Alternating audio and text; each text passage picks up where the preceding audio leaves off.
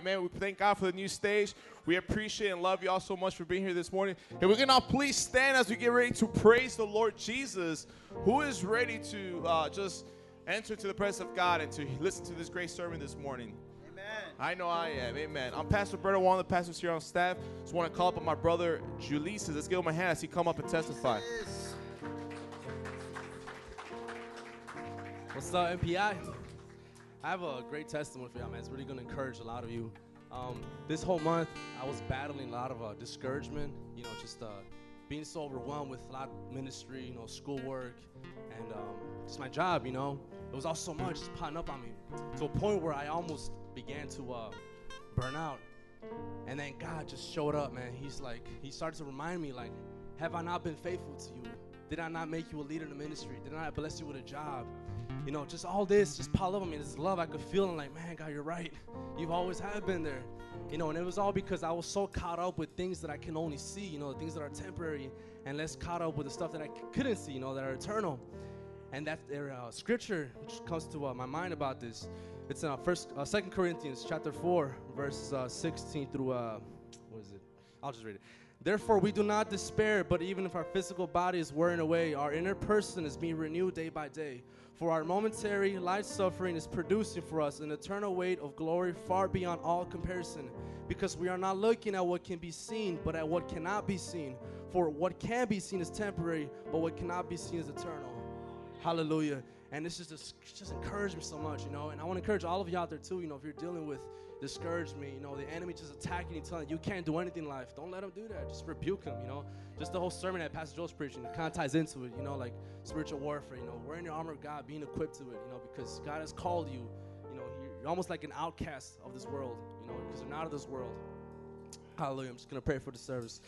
Father God, Lord, I pray, God, for everybody, Lord, in this congregation. Lord, I pray that those, God, that are just dealing with discouragement, God, that you deliver them, Lord, that you uh, show them, God, and give them the confidence, Lord, the fruits of the Holy Spirit, equip them, Lord. God, let us be encouraged, God, by the greatness of your love, Lord. Let us remain in hope, God. Let us have faith, God, and stay true to your will, God. I pray that you have your way. In Jesus' name we pray. Amen. We're gonna take Ulysses' advice. How do you say that? Ulysses? Ulysses' advice. We're gonna take his advice and we're just gonna rebuke the devil right now. So just lift up your hands, just close your eyes, and say, Devil, we're gonna freak you out with our praise. We're gonna freak you out. We rebuke you in Jesus' name. We cast you from this place. Now, saints of God, just start lifting up your voice. Just start praising Him. Praise Him. Praise Him. Praise Him. Come on, praise Him. Lift up your voice and praise. Hallelujah. The Bible says that the Lord inhabits the praises of His people.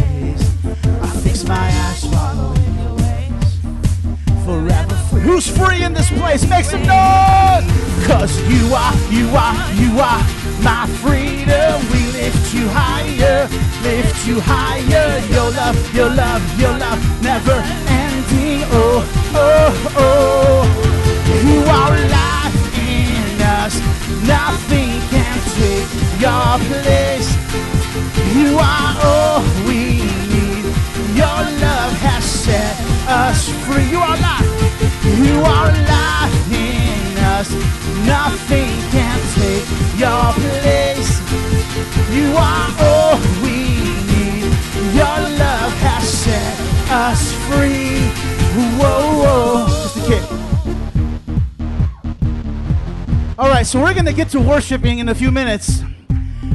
So we're going to call all the kids up here. They're going to teach us how to dance, how to shout, and how to do some fun stuff for Jesus, okay? Jesus said, if you want to go to heaven, you got to be like them. That's what he said. All right? You want to go to Jesus? Imitate these little children because the kingdom of God is theirs. So, kids, look at me. Smile at me. There you go. I want you guys to dance, clap, do whatever you want, cartwheel, whatever you want, okay? We're gonna let loose in this place. Now, parents, I want y'all to dance, clap, whatever you want, cartwheel, because we're gonna do this for Jesus. You guys ready? In the midst of my darkest night, let your love be the shining light. Break the chains that were holding your son down to set me free. Everything in this world will fade. I'm pressing on till I see your face. I will live that you will be done. Come on. And I will stop till your feet. Come on, kids. Cause you are, you are, you are my freedom. We lift you higher, lift you higher. Come on, everybody. Go! Oh, oh, oh.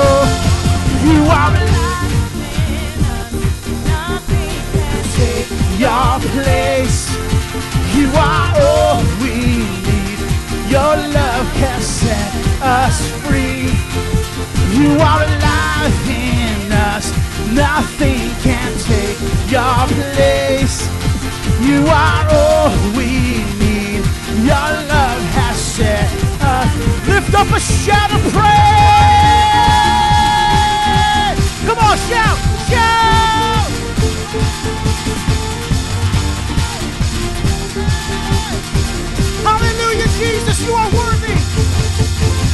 you are, you are, you are.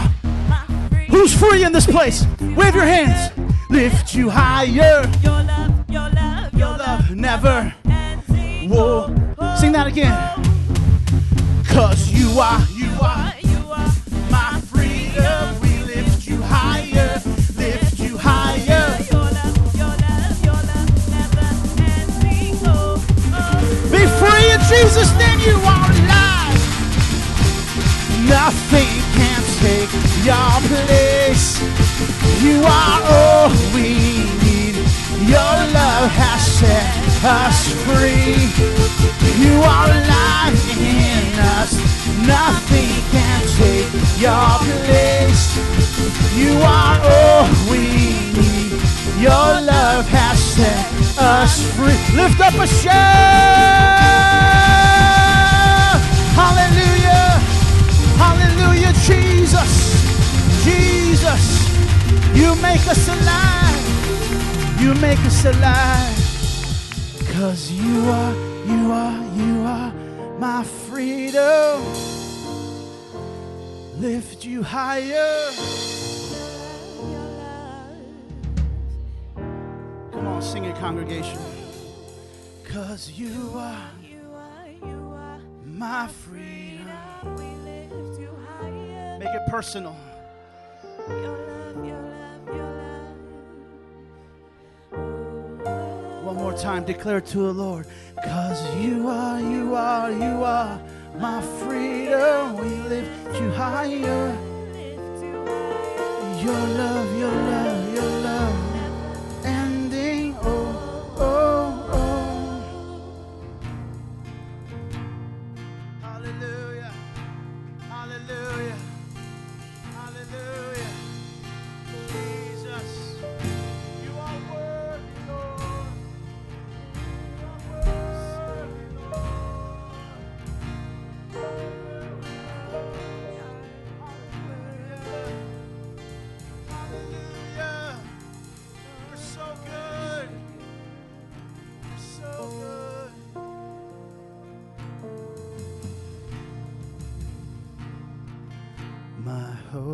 is built on nothing less than Jesus' blood.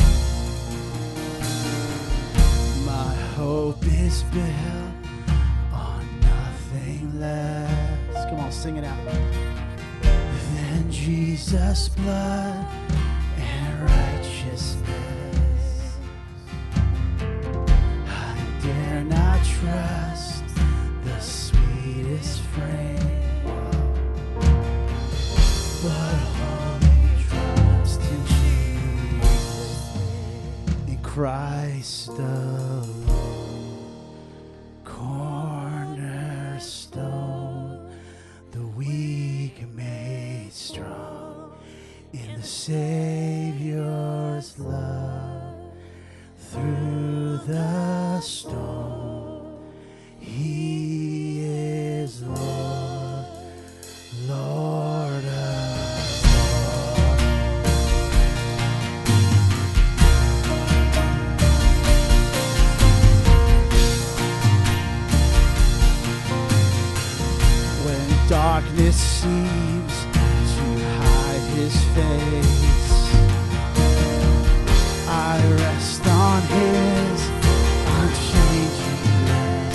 lift up your hands and say this.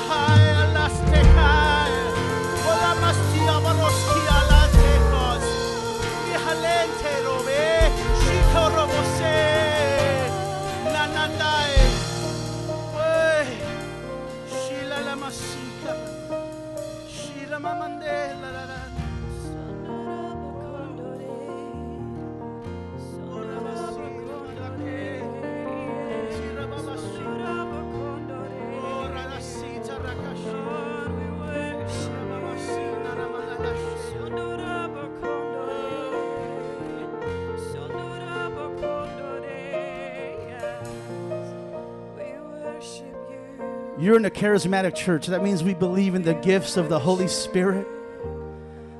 That means we know that Jesus, through the Holy Spirit, talks to his bride. Through tongues and interpretation of tongues, through prophecy. The Lord, I know, is stirring up words in this place right now. If you have a word for the body, for the edification, the encouragement of the body, just speak it out right now.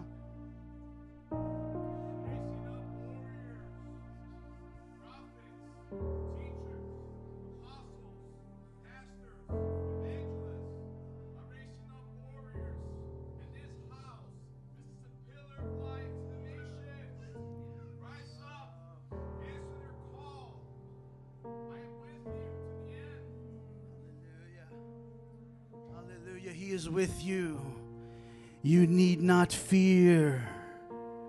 You need not fear. Take courage. He's with you. He's called you. You are a living stone in this building called the church. You are a living stone. Hallelujah. Thank you, Lord.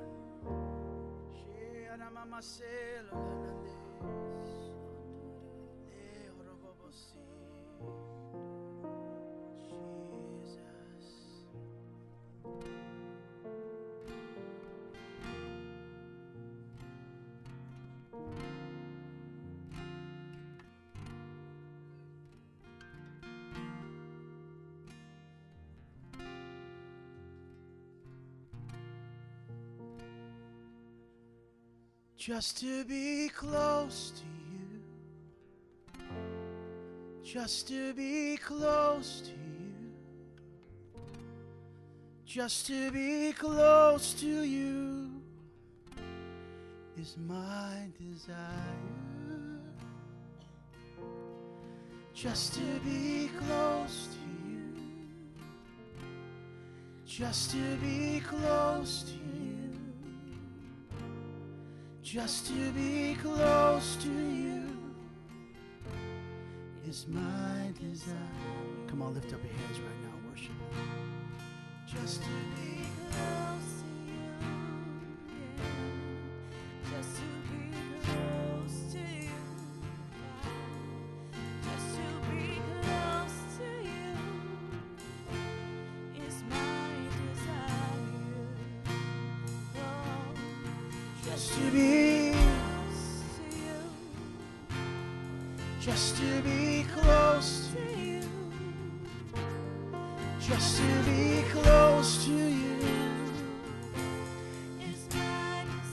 Is that the prayer of your heart this morning? Come on, lift up your hands and say, just to be close to you. Just to be close to you. It's you and God, you and God. Be close to you is my desire. Come on, sing it loud. Just to be close to you. Just to be close to you. Just to be close to you is my desire.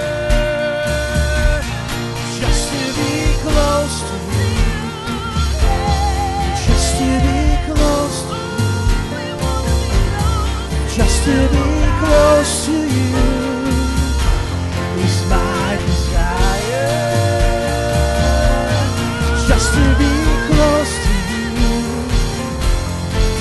to be close to you. Just to be close to you is my desire. Just to be close to you. Just to be close to you. Just to be close to you is mine. If you feel his presence, just lift up your voice right now. Hallelujah!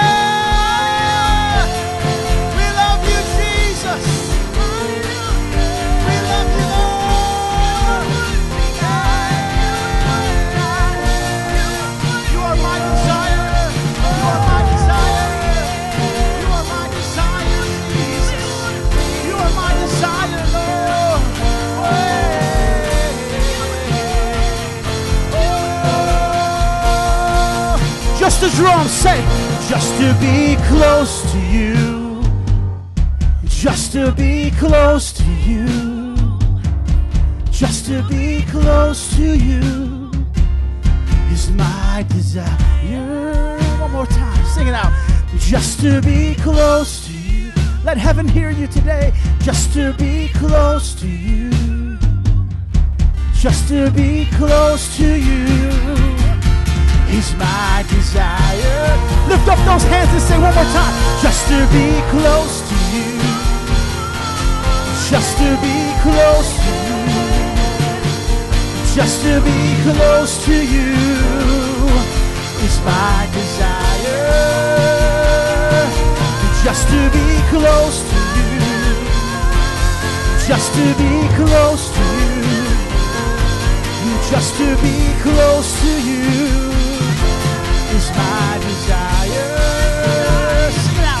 Just to be close to you. Just to be close to you.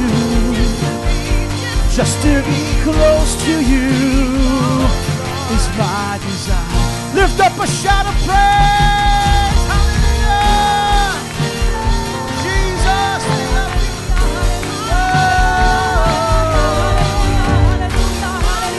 Oh, you are our desire, Jesus. You're all we want. You're all we need. We need you. We need you. We need you, Lord. Chicago needs you. America needs you, God. This whole world needs you. You're our only hope. You're our only desire.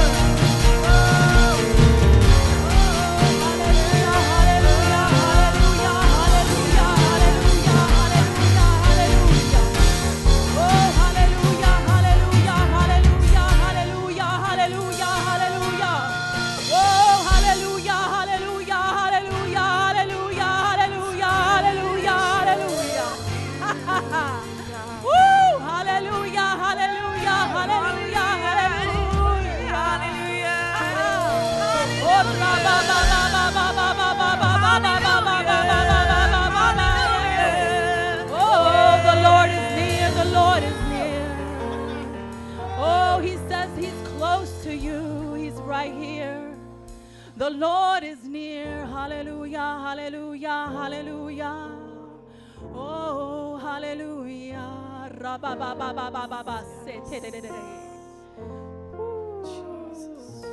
Hallelujah, hallelujah, hallelujah, Jesus.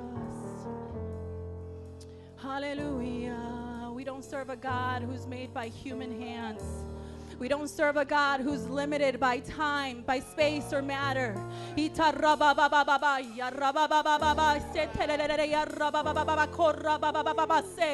Oh, the Lord is near, the Lord is near, the Lord is near.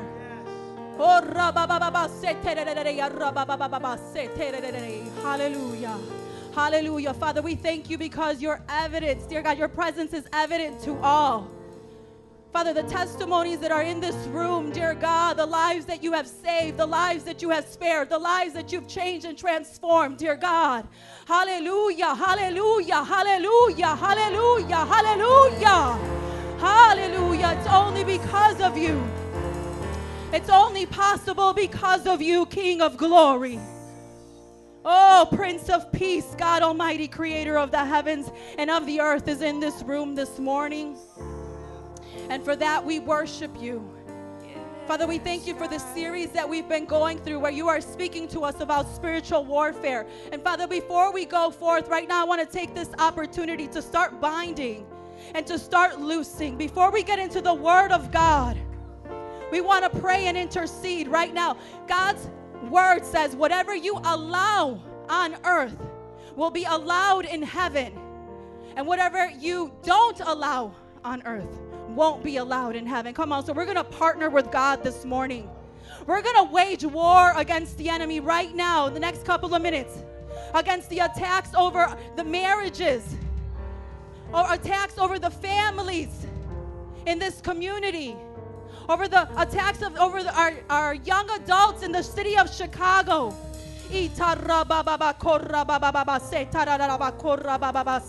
Father, with the power and the authority that you have given us. Father, because we know that you are near and you're close to us and you hear our prayers this morning, we take this opportunity to intercede. In the name of Jesus, Father, we bind every attack over marriages in the name of Jesus. Father, we bind the lie of Satan that is trying to redefine marriage.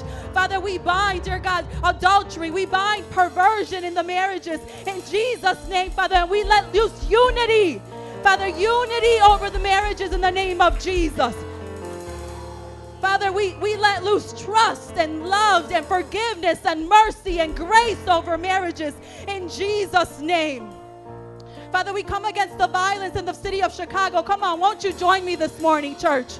We come against the violence in the city of Chicago. We come against every wicked and evil heart and every scheme of the devil in the name of Jesus, wanting to take our city. Father, we plead your blood over our city and we let loose your peace. We let loose your peace. We let loose your truth that will penetrate every lie of the devil in Jesus' name. Father, we let loose your gospel to go forth with power and authority, dear God, as we preach on every street corner, dear God. In the name of Jesus, we pray for souls to be saved. In Jesus' name. And Father, right here this morning, at Metro Praise International, Father God. We bind every lie of the devil over your people in Jesus' name. We bind every deceptive thought. Father, we bind, dear God, the battle of the mind, dear God, and I let loose the mind of Christ. I let loose the revelation, dear God, that we have the mind of Christ. We are rooted and established in you, dear God. We stand today upon your word in the name of Jesus. Have your way in this service. Hallelujah. Have your way, have your way, have your way. Oh, oh in Jesus' name. Hallelujah. Holy Spirit, we invite you to have your way. Father, I pray for breakthroughs this morning. I pray, dear God, against depression and anxiety and fears and worries and the thoughts of people falling away. In Jesus' name, let your word penetrate through the hearts of your people. And that we would walk out of here, dear God, never again the same, never again looking back. In Jesus' name. And everybody said, Amen and amen. Come on, give the Lord some praise. Woo! Hallelujah. You are good, God. Hallelujah. Won't you greet your neighbor? And find a seat. Welcome to Metro Praise International. We're so excited to be here in the house of God. We'll invite all the children to make your way to the back. Your Sunday school teacher is waiting for you. Everyone else, if you could please turn with me in your Bibles to Romans 3:23. I want to share the gospel, the good news of Jesus Christ. God is good, amen. And he sent his son Jesus Christ not to condemn us, not to punish us, not to hang something over our heads, but to make a way for us. The Bible tells us that you and I are sinners. What is sin? You guys know what sin is? Things that we have done against a holy God. And the Bible says that none of us are exempt from that. The Bible says that we have all sinned, as we're going to read. We've all fallen short of God's standard, but He made a way. Amen.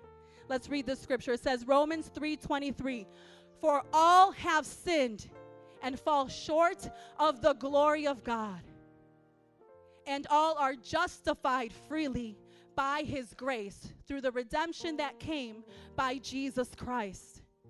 Hmm, that's something to chew on, right?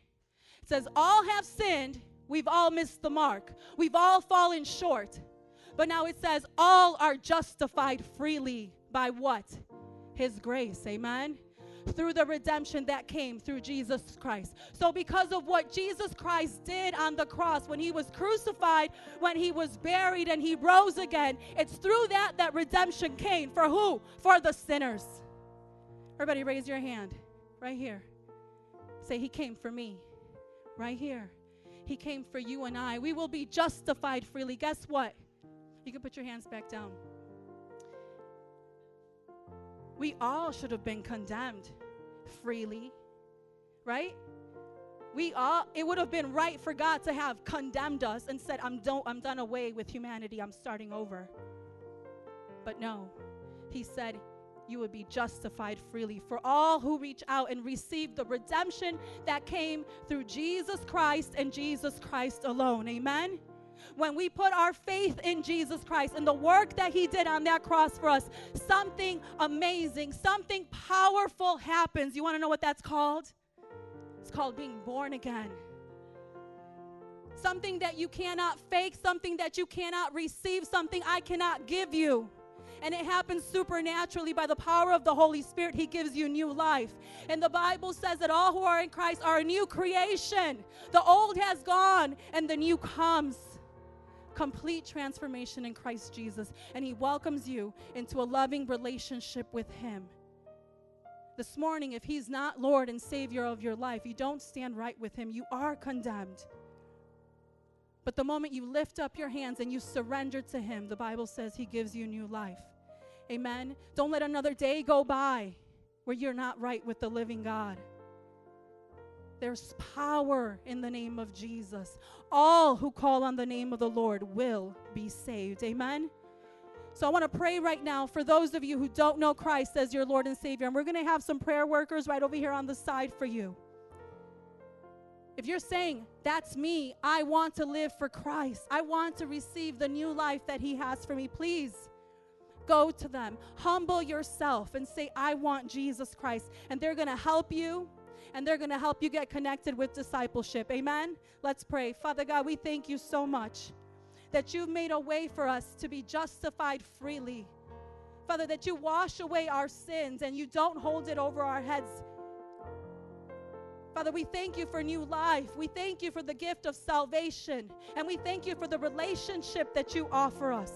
I pray that in this room, dear God, nobody would walk out of here not knowing you as Lord and Savior of their lives. During this time and throughout the message and throughout the worship, Holy Spirit, I pray that you would convict hearts, that you would tug at their hearts, dear God, that they would no longer be able to ignore your voice. Father, the same way that you saved us, many of us in this room, dear God, the same way you can save them. So have your way, Holy Spirit. In Jesus' name we pray. And everybody said, Amen and amen. Please stand to your feet. We're going to recite our confession of faith. This is our biblical worldview. If you're new to this church, what does MPI believe? This is what we, we believe, all right? And we're going to recite it loudly and on the count of three. One, two, three. I believe in one God and Creator who is the Father, Son, and the Holy Spirit. The Father who so loved the world, the Son who purchased my salvation in his death, burial, and resurrection, and the Holy Spirit who makes me new and abides in me forever. I believe in the perfect Holy Bible that reveals God's purposes and plans for my life. I believe in the second coming of Jesus, who will judge the living and the dead. I believe in the eternal reward of believers in Jesus and the eternal punishment for all unbelievers in Jesus. I believe in the united church of Jesus Christ, built upon apostles and prophets, elders and deacons, in which the gates of hell shall not prevail. I believe in the salvation for all mankind. It is by faith alone, in Christ alone, by God's grace alone, and for the glory of God alone. Amen and amen. Amen. Please take this time to greet somebody new. If you need prayer, our prayer workers are right over here for you. As distant hearts begin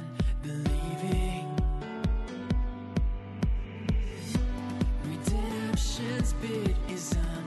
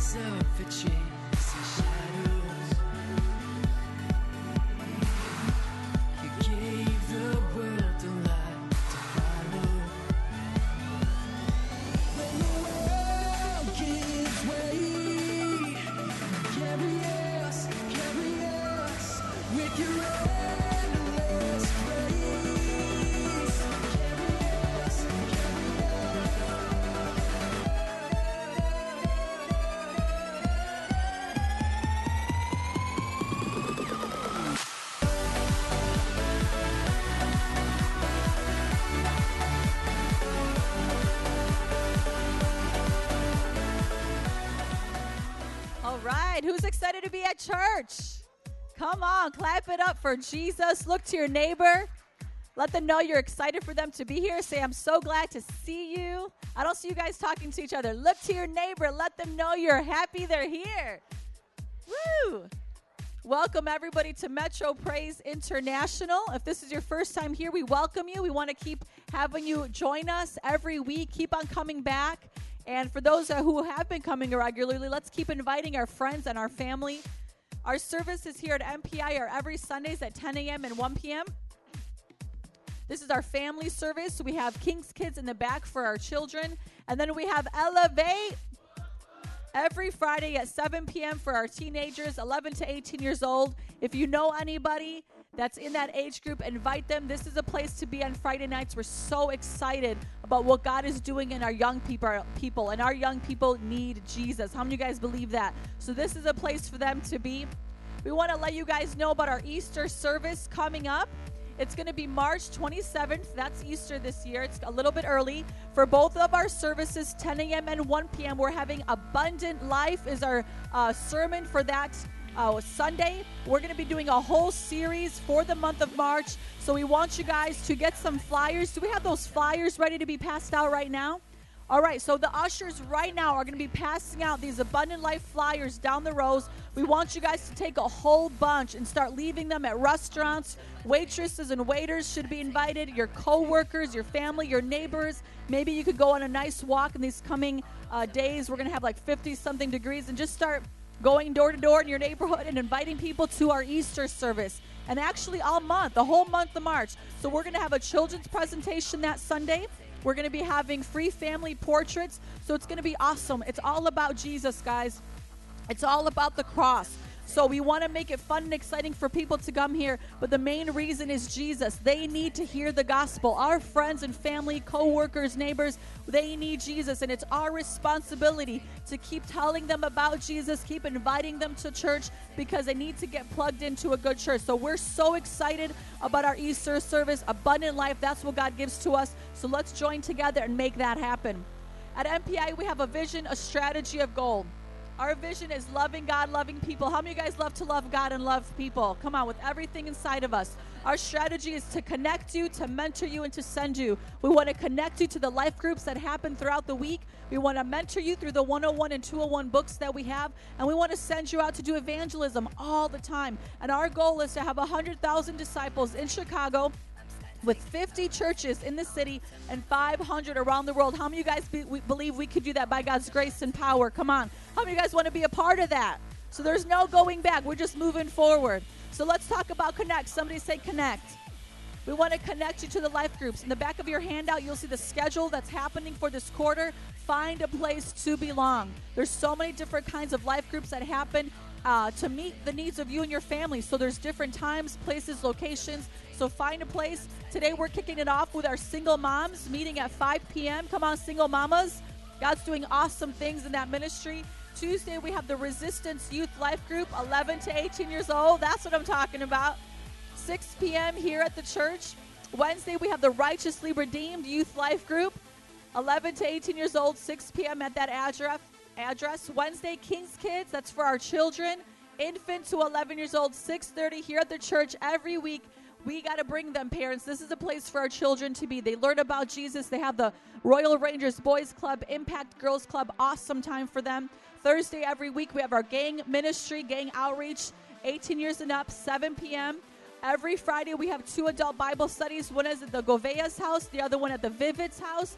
18 years and up, 7 p.m. If you're an adult, 18 years and over, you got to be there on Friday nights. It's a powerful time of fellowship, getting into the Word, encouraging each other, just being the body of Christ, and just encouraging the, those to keep going after God. And then Saturdays, the ambassadors. Come on, that's what I'm talking about. Ambassadors Youth are meeting 11 to 18 years old, 3 p.m. Let's just say we're rocking it out for Jesus. Look to your neighbor, say we're rocking it out. Then we want to mentor you through the 101 and the 201. The 101 is welcome to your new life, okay? We have leaders ready to take you through that book one on one. We are here for you. We have leaders ready to just uh, get into your life, encourage you, spur you on to live for God, answer those tough questions, be with you to pray for you. And then when you graduate 101, you'll get into the 201 class, Disciples That Make Disciples. We have two classes one on Sunday mornings with Pastor Jared. The other one is Thursday evenings with Pastor Ali. It's a powerful time. That's where you get trained to be a to be a leader, and we could ordain you one day to be a deacon and an elder in the house of God. And then we want to send you out. Somebody say send. We have to do evangelism. We believe in street witnessing. Every Saturdays from 5 to 8, they're on the streets preaching the gospel, and we want you guys to join them. Don't be scared. Look to your neighbor say, Don't be scared. I'll go with you. See, I'll take you with me next time. So meet the warriors out there. It's a powerful time. You will be encouraged. Your walk with God will be refreshed. The Bible says, He who wins souls is wise. And if you refresh others, you yourself will be refreshed. So it's a great part of you growing in the Lord is being uh, out there on the streets preaching the gospel. So, in recap, vision, strategy, goal, vision of loving God, loving people, strategy of connect, mentor, and send, and a goal of 100,000 disciples in Chicago with 50 churches and 500 around the world. Let me get a hallelujah. Come on. Who's excited to give tithes and offerings today? That's an act of worship unto the Lord. We believe that a tithe is 10% of our total income given to the church regularly. That belongs to Jesus. And then offering is an amount that is between you and God. That is an amount He gives to you.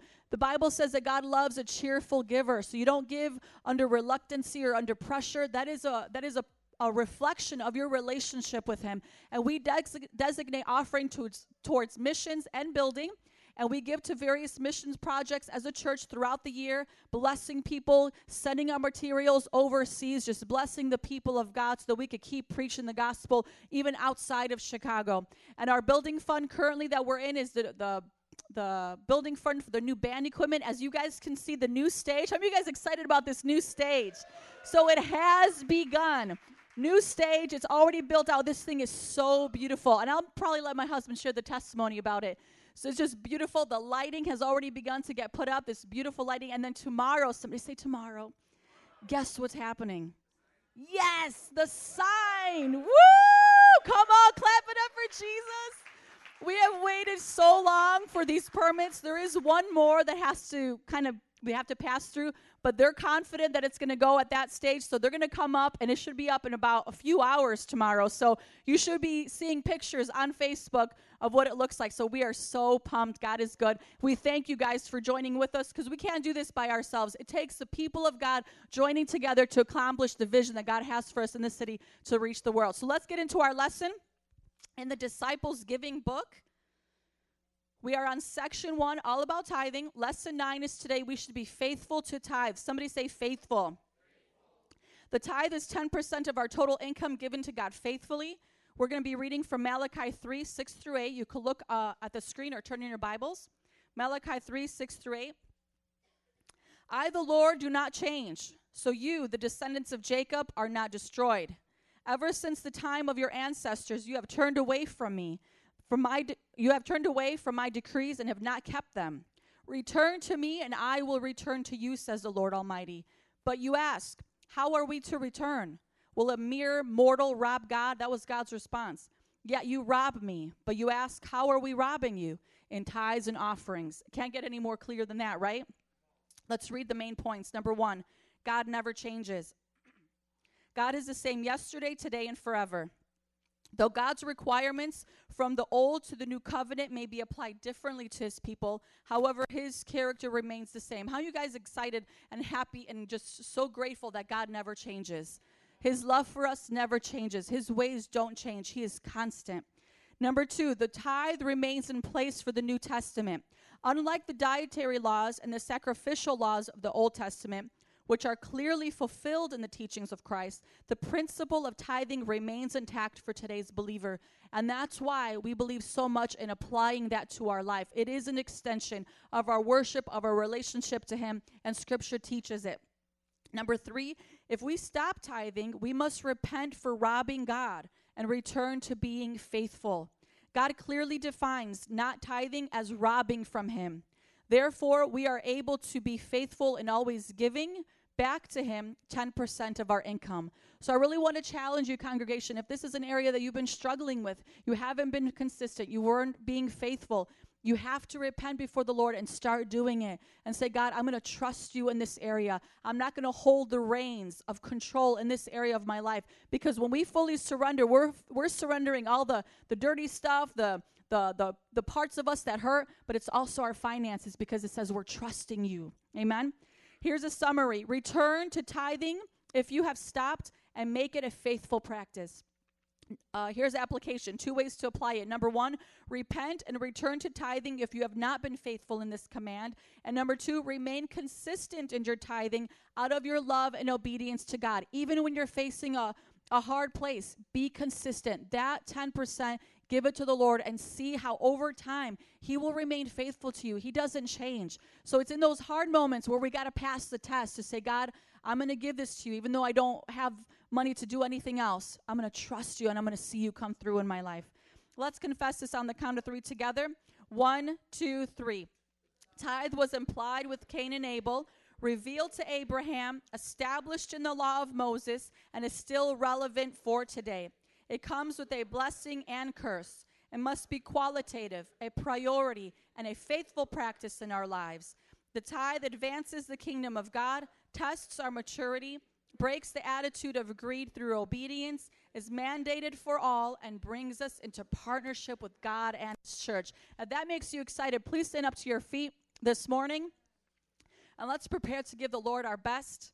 Our tithe is 10% of our total income. Our offering is going to go towards missions and building. That's an amount between you and Jesus. I just want to remind you on the envelope, please be very specific about the amounts that go towards each of those categories. Here are four ways for you to give. Number one, in the bucket during the offering. Two, in the wall mounted drop boxes. Three, in the back with credit or debit card. You can see Pastor Griselda for that today. And number four, online with Chase Quick Pay, PayPal, Bill Pay at mpichurch.org forward slash giving.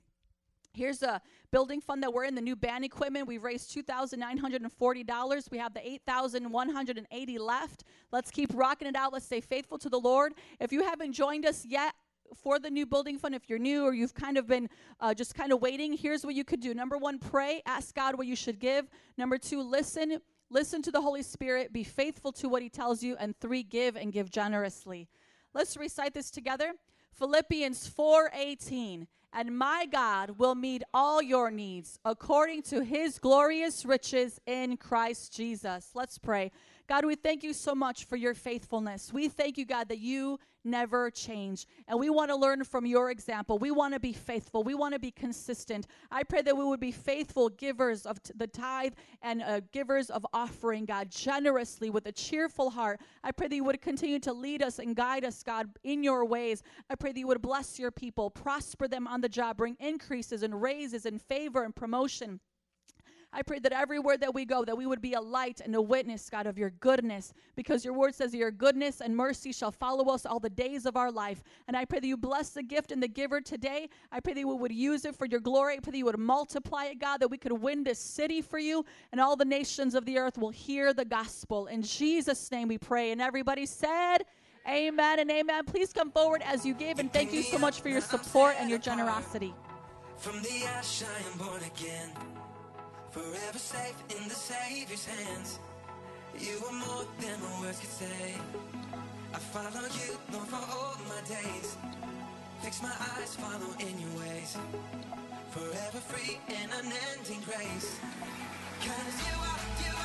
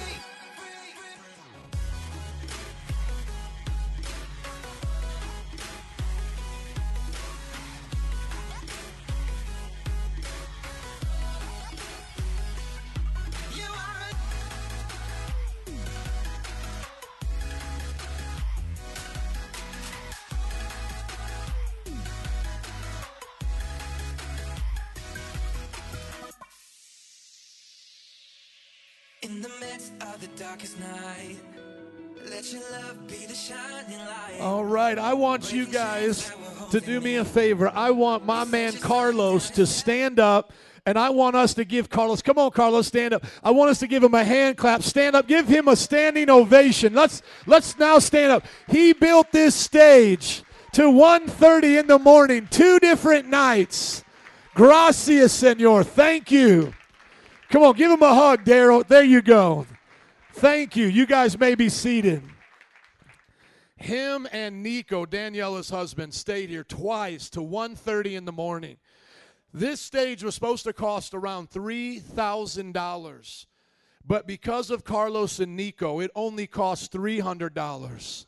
They dedicated all of their labor and then Nico's flooring company gave the flooring to the church. Almost a thousand dollar value. Amen. God is so good. I welcome you to the house of God where miracles happen every day. Amen. And what you see God do in the church, God wants to do through the church. I believe God for prosperity and blessing in your life today as well. Amen. Let's open up our Bibles to Ephesians chapter 6, verse 10. We are finishing out our sermon series on spiritual warfare, and today's message is fight. Come on, somebody say fight. You guys ready to get it on today? You ready to get it on? We need to get it on. The devil has been defeated. Jesus Christ is Lord. It's time for you, brothers and sisters, to take up your armor and fight and win against the devil. This whole entire month of February, we've been talking about spiritual warfare. We've been talking about understanding the armor of God, how to defeat the enemy, how to live in victory. And today is the conclusion, and literally all the messages up until this point have been an introduction. I'm going to give it all to you today because I want to encourage you as I encourage myself to win the battles against the devil, to win the battles against the flesh. You and I were never meant to live in defeat, not even for a moment.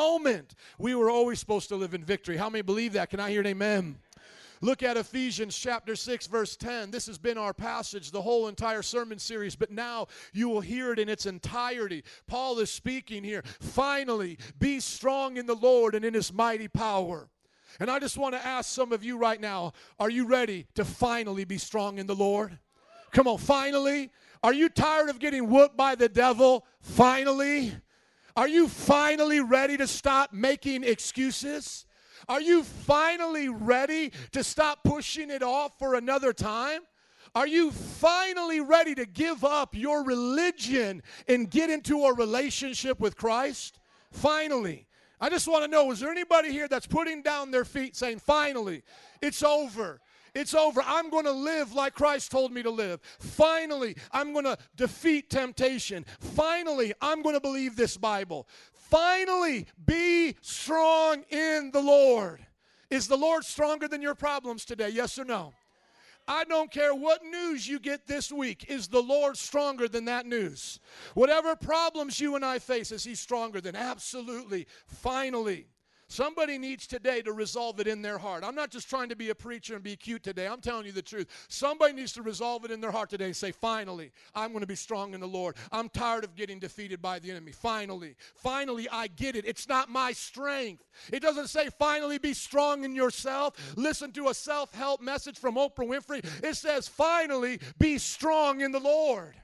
So, who's tired of doubting and tired of losing and tired of being tired? Who's ready to say, finally, I'll be strong in Jesus?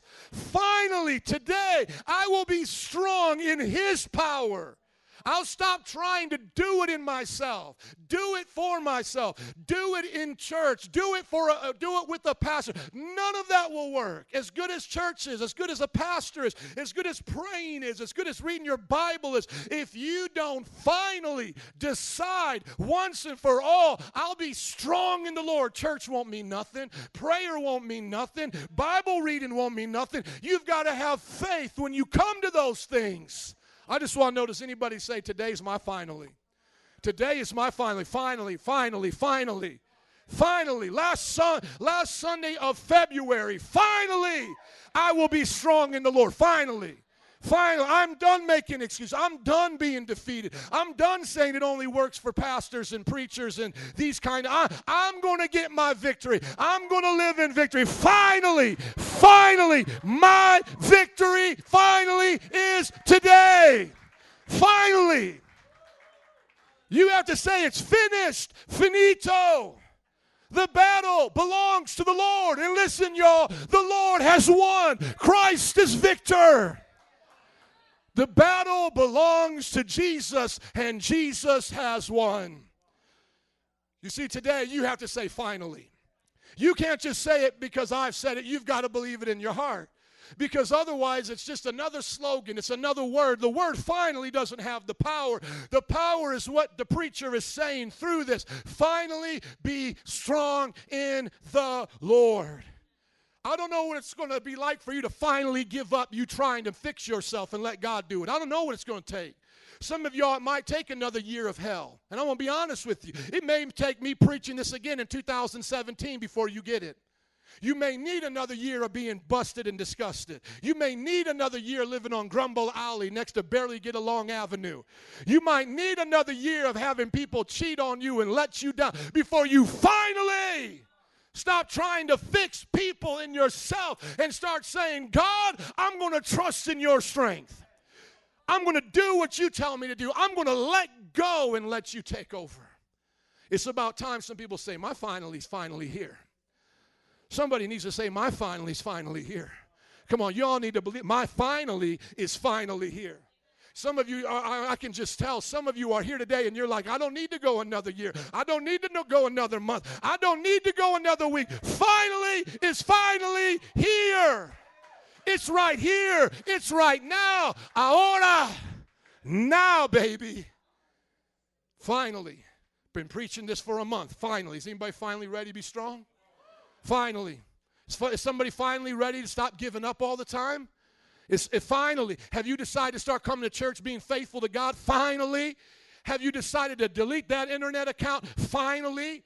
Have you decided to throw that music away, them TV shows away, delete those things that are just garbage? Finally.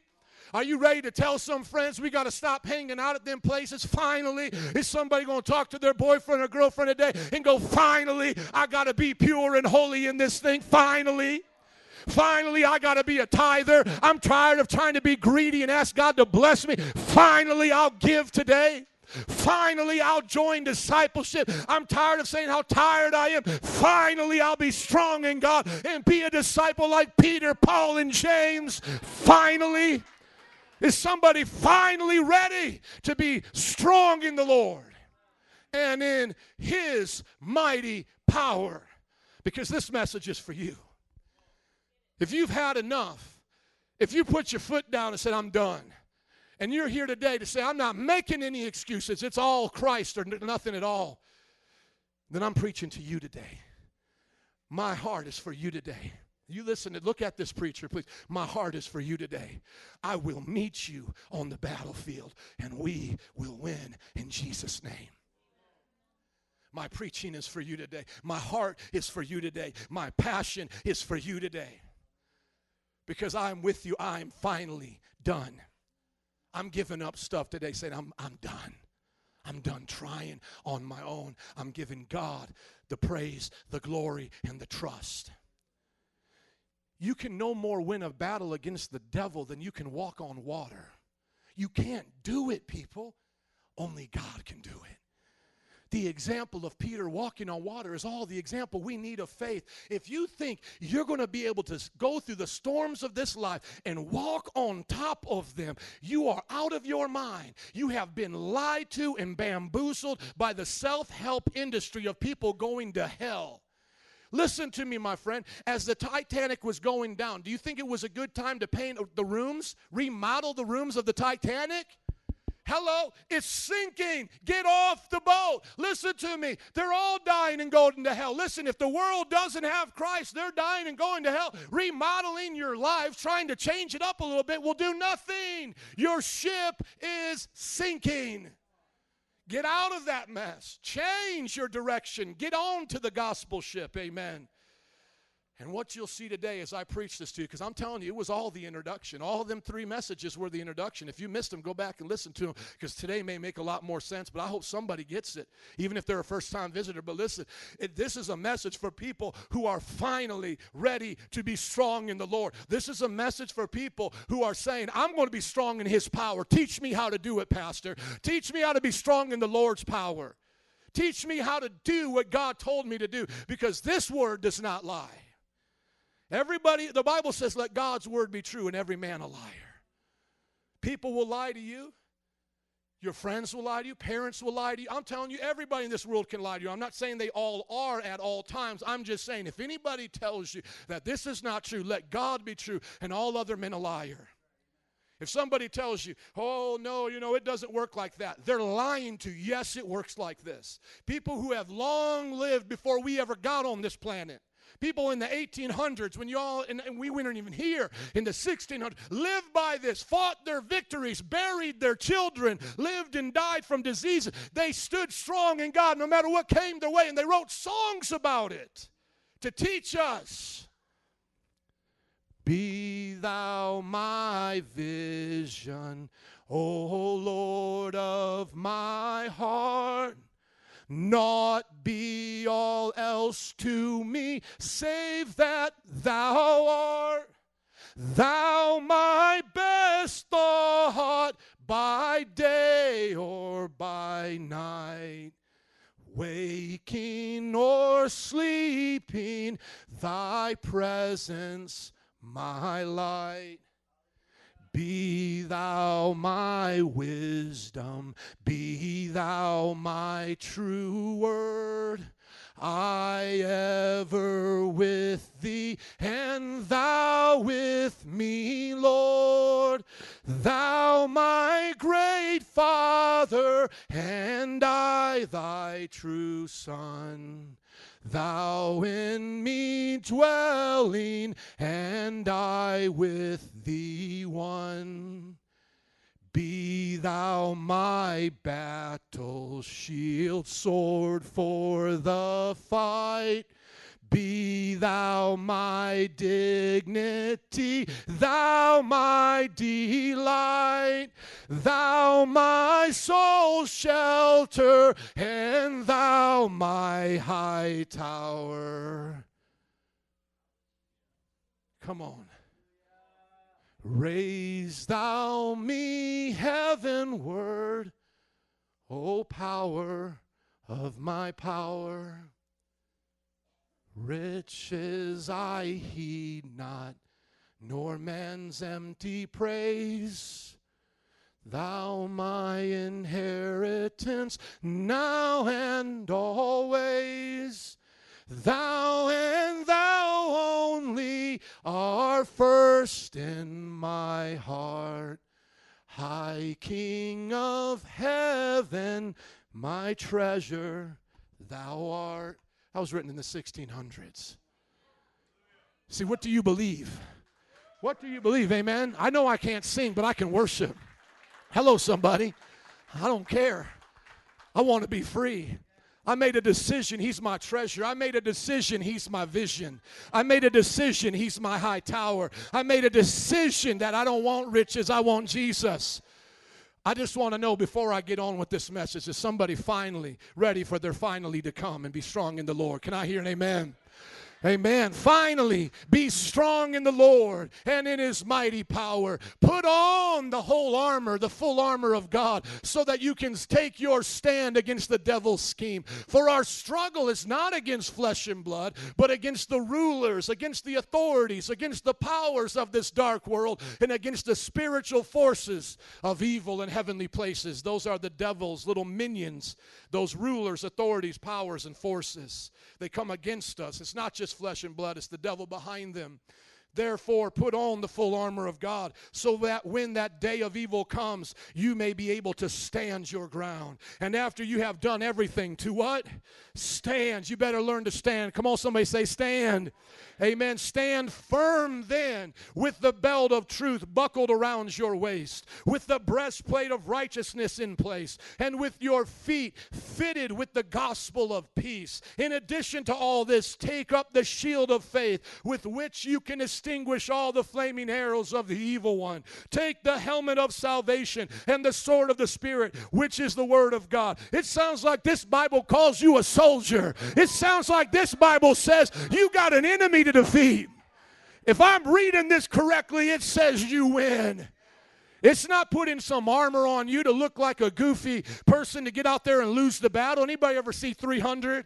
And there was somebody that was crippled and he tried to have the armor on and looked all silly. He couldn't fight worth nothing, became a traitor. That's not what the Bible's describing. The Bible is describing men and women of God shining in the glory of God with their armor, with the sword of the Spirit, ready to defeat and destroy the enemy.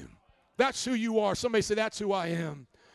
And then continuing on in that passage, and pray. Come on, somebody say, and pray. And pray in the Spirit.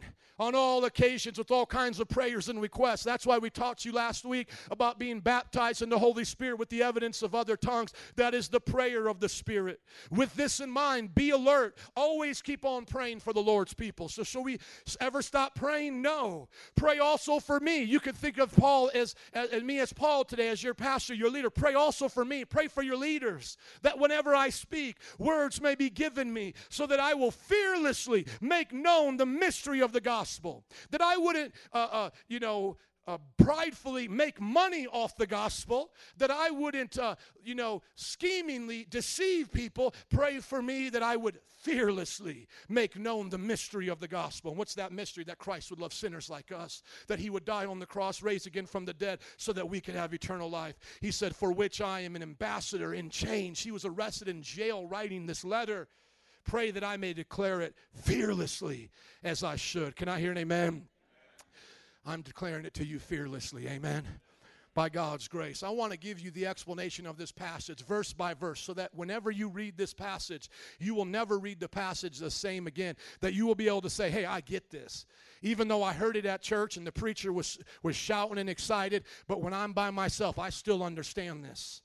In verse 10, he said, Be strong in the Lord's power. We learned that the way we receive the power of God is in Acts chapter 1, verse 8. You shall receive power when the what comes upon you? When the Holy Spirit comes upon you, and you will be my witnesses in Jerusalem, Judea, Samaria, and to the othermost parts of the earth. So, how, how do we get strong in the Lord? We get baptized in His power.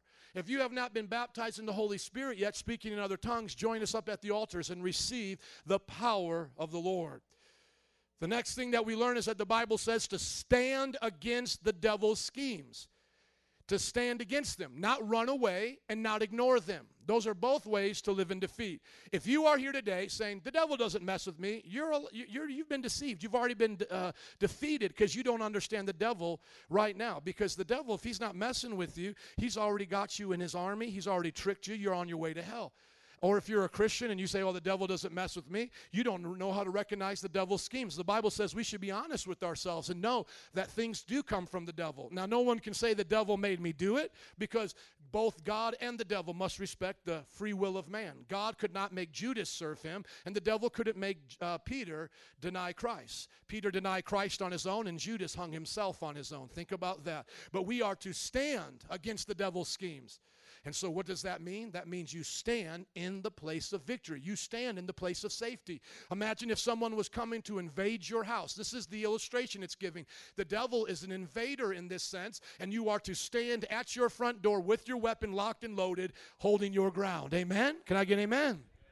And the battle isn't against people.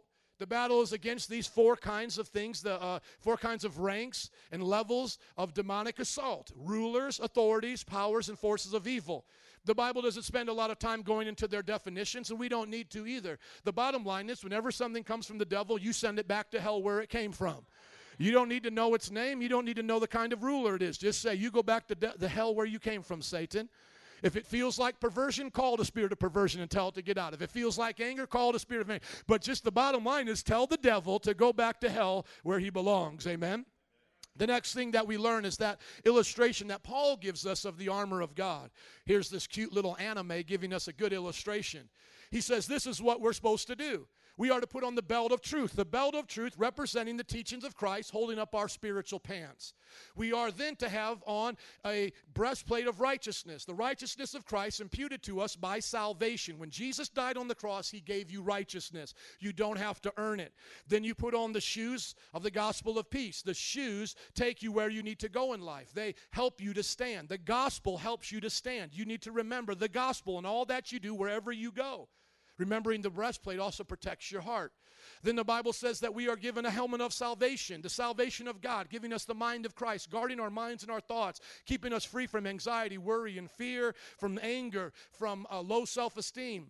Then we are to have a shield, a shield of faith that extinguishes not some of the arrows of the enemy, but the Bible says all the arrows of the enemy. Every single arrow against you and I is extinguished when we hold up faith. There is not one thing that faith will not do for you when it comes against the battle of evil. And then lastly, you have the sword of the Spirit, which is the Word of God. It is what you attack back with when the devil comes against you. So when you think about Jesus being tempted, Jesus gets tempted by the devil. Now he has to stand. Jesus had never sinned.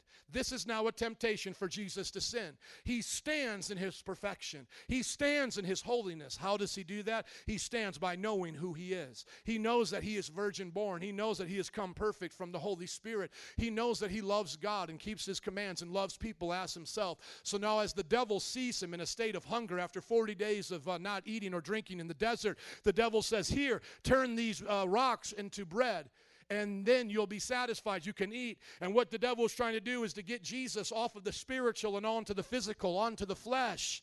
Because Jesus was feeling the desires of the flesh. And that's the first thing that the devil will do with you. He will try to get you off of the spirit and onto the flesh. He'll say, Doesn't sex outside of marriage feel good? How could you go to hell over this? He'll say, Doesn't letting your temper loose feel good sometimes? You can't go over to hell, go to hell over this. Doesn't it feel good to be unforgiving towards your enemies? Doesn't it feel good to skip church and sleep in when you want? Doesn't it feel good to keep your money and not tithe when you want? And the devil will get you to think about your flesh and not the Spirit. But what did Jesus do? Jesus used the sword of the Spirit, the Word of God, to attack back the enemy. And he said, It is written. Man does not live by bread alone, but by every word that proceeds out of the mouth of God. He said, I don't need first earthly food, I first need spiritual food. You don't need what your flesh tells you you need, you need what God tells you you need. You need what God says. God is your creator. God made you in his image. He knows what you and I need. Some of you single people here think you need a relationship. No, you don't. You need Jesus. Come on. You just need Jesus. Some of you people here think that I'm telling you you need more money. No, you just need Jesus. You need to budget what you have, give what you have. You don't need another job. You need patience. See, God will start to tell you what you need what you need. Then the second thing the devil did was to attack Jesus. He took him to a high place and he said, Jump off. And then now the devil, getting all slick, used scripture and said, The angels won't let you strike your feet. See, now he began to test Jesus not by his physical flesh, but by the trust of God or by the ability to make him put God the Father on the spot. See, here's Jesus in a sense, in a different relationship with the Father because he used to only be a spirit with the Father sitting next to him in heaven. Now he's here in flesh and he's feeling tired. He had never felt that before. He's feeling hungry and all of these things. And so now he may have a doubt in his mind is the Father with me as he's always been for eternity? Because the Bible says in the beginning was Jesus, Jesus was with the Father, and Jesus was God like the Father in John 1 1. Are you listening? And so now he's being tempted to whether or not he can trust God. And so the devil takes advantage of that. And he says, Why don't you jump off of this and this cliff and let the angels prove to you that God's still on your side? And how does the devil mess with us like that in our times of testing? God, uh, the devil wants to tell us that God has left us. When you're sick, when you've lost a loved one, when things in your life have gone wrong, the devil wants to say, Ps, Where's God? Make God prove that He's here. Make God show you that He's here. See how hurting you are? See how much pain you're in? If God was real, you should be able to cast yourself into His hands and He would care for you. He would make you stop crying. He would make you stop being so sick. See, let me put God to the test in a way the Bible never said. The Bible didn't say you wouldn't have pain in this world. The Bible said that you would have pain, but that Jesus would come to your aid and carry your pain. So if you just think to yourself that pain is the evidence of an absent God, you're going to be tricked. But what does Jesus say? He's not tricked. He said, Do not put the Lord thy God to test. He said, I trust him whether I fall off this cliff and I fall to the ground. I'll trust him whether or not problems come and go. I'll trust him whether or not people leave me. I'll trust him whether or not all this world falls. I'll still trust him. Like David said, even if God thinks it best to kill me, I'll still trust him. And isn't that what happened to Jesus eventually? He said, he said to the Father, Not my will, but your will be done when it came to giving his life up. And then lastly, the devil now was using the sword of the Spirit. He said, It is written, it is written. And then the devil came to him. He said, I'll give you all of this world if you'll bow down and worship me. The authority had been given to him from Adam and Eve. We were given the authority of this world. And when we turned our backs on God, Adam and Eve disobeyed God, we gave the authority to Satan. Now, Satan said, If you bow down and worship me, I'll give it to you. And what was that saying? There's another way. There's another way. And how often does the devil come and tell you, you don't got to do all that? You don't got to read your Bible, go to church and pray. You don't really got to quit these things. You don't got to really get serious about God. There's another way. Find a compromise with the devil. Find a compromise with your sin. Find a compromise, and you'll still get what you want in the end. And so for me, my biggest problem for you as a congregation, that's why I talk about Oprah Winfrey almost every week, is because my biggest problem with you is not you becoming the next Little Wayne or Lady Gaga. My problem with you is having three kids, a picket fence, and you thinking your life's okay while you're going to bust hell wide open because you haven't done it God's way. That's my biggest problem with this society today is we think we're going to make a deal with the devil. Call ourselves a lukewarm Christian and God's going to understand. There's only one kind of Christian, and that's the one that's on fire. The lukewarm person gets spit out of his mouth. Jesus said, You don't worship, I don't worship you. You, you worship the Lord thy God and him only. Every time, every time, somebody say every time. Every time the devil came to Jesus, he said, It is written, he used the sword of the Spirit. Have you ever, I want everybody to listen up at me. I'll, I'll be honest with you. I've told you so many stories about me, but I want to be honest with you. I want you to be honest with me, rather. Have you ever lost a temptation? Have you ever sinned since being a Christian? Now, listen to me. You sinned because you let the devil defeat you. Every time, every time, it was your fault. God will not feel sorry for you in heaven. God will not. Well, I was raised this way. God will not feel sorry for you. He, he will not accept that excuse. Well, it was hard to say no. No, God will not accept that excuse. Well, I didn't have a lot of money to give. God will not. Did you not just hear about? I'm, I'm hitting on that because I just we just read a Malachi scripture that said if you keep from God, you rob God. Do you understand how serious that is? That's serious. Well, I didn't have a lot of money. Well, that's that's not going to work with God. You're greedy. You're a liar. God gave it to you. You should give it back to Him. It's His. Did you make your mind? Did you make this world? All the resources you have were given to you by God. Now you ask yourself this question If Jesus gave me the sword of the Spirit, what am I supposed to do with it? What are you supposed to do with it? You're supposed to use it against the devil. Every single time I have ever sinned, I can look back at as a Christian and take no excuse. No excuse. No excuse. And say, I did not use the sword of the Spirit. I did not do what God asked me to do. I suffered that defeat because I chose to disbelieve in God. I chose to not follow God's word. So the question is for you do you want to win your battles? That's, that's, that's what I'm saying. See, do you, do you get it? I don't need you shouting. I just need you to understand. Finally, are you ready to be strong in the Lord? Because I'm serious. Anybody comes to me this week, I'm fired up. I'll just, anybody comes to me, come in with that whiny spirit, I'll just rebuke you and say, Get behind me, Satan. Get behind me, Satan. Maybe next week we'll have a different counseling session, but this week it's get behind me, Satan. Because I can't take it. I'm so full on faith right now. I can't take I can't take anything else other than that. Just tell me you love your sin then. Just, just tell me as your pastor, I love sin, Pastor. That's why you don't see me in church all the time. I just love it. It feels good. I just, I just, I just love doing what I do. That's why I don't come, that's why I don't be a disciple, Pastor, because I don't want nobody holding me accountable. That's why, that's why I don't want to be in the 101, because I love sin. I don't want to be accountable. I don't want anybody knowing how jacked up my life is. Hello, just be honest with me. Just shoot straight with me.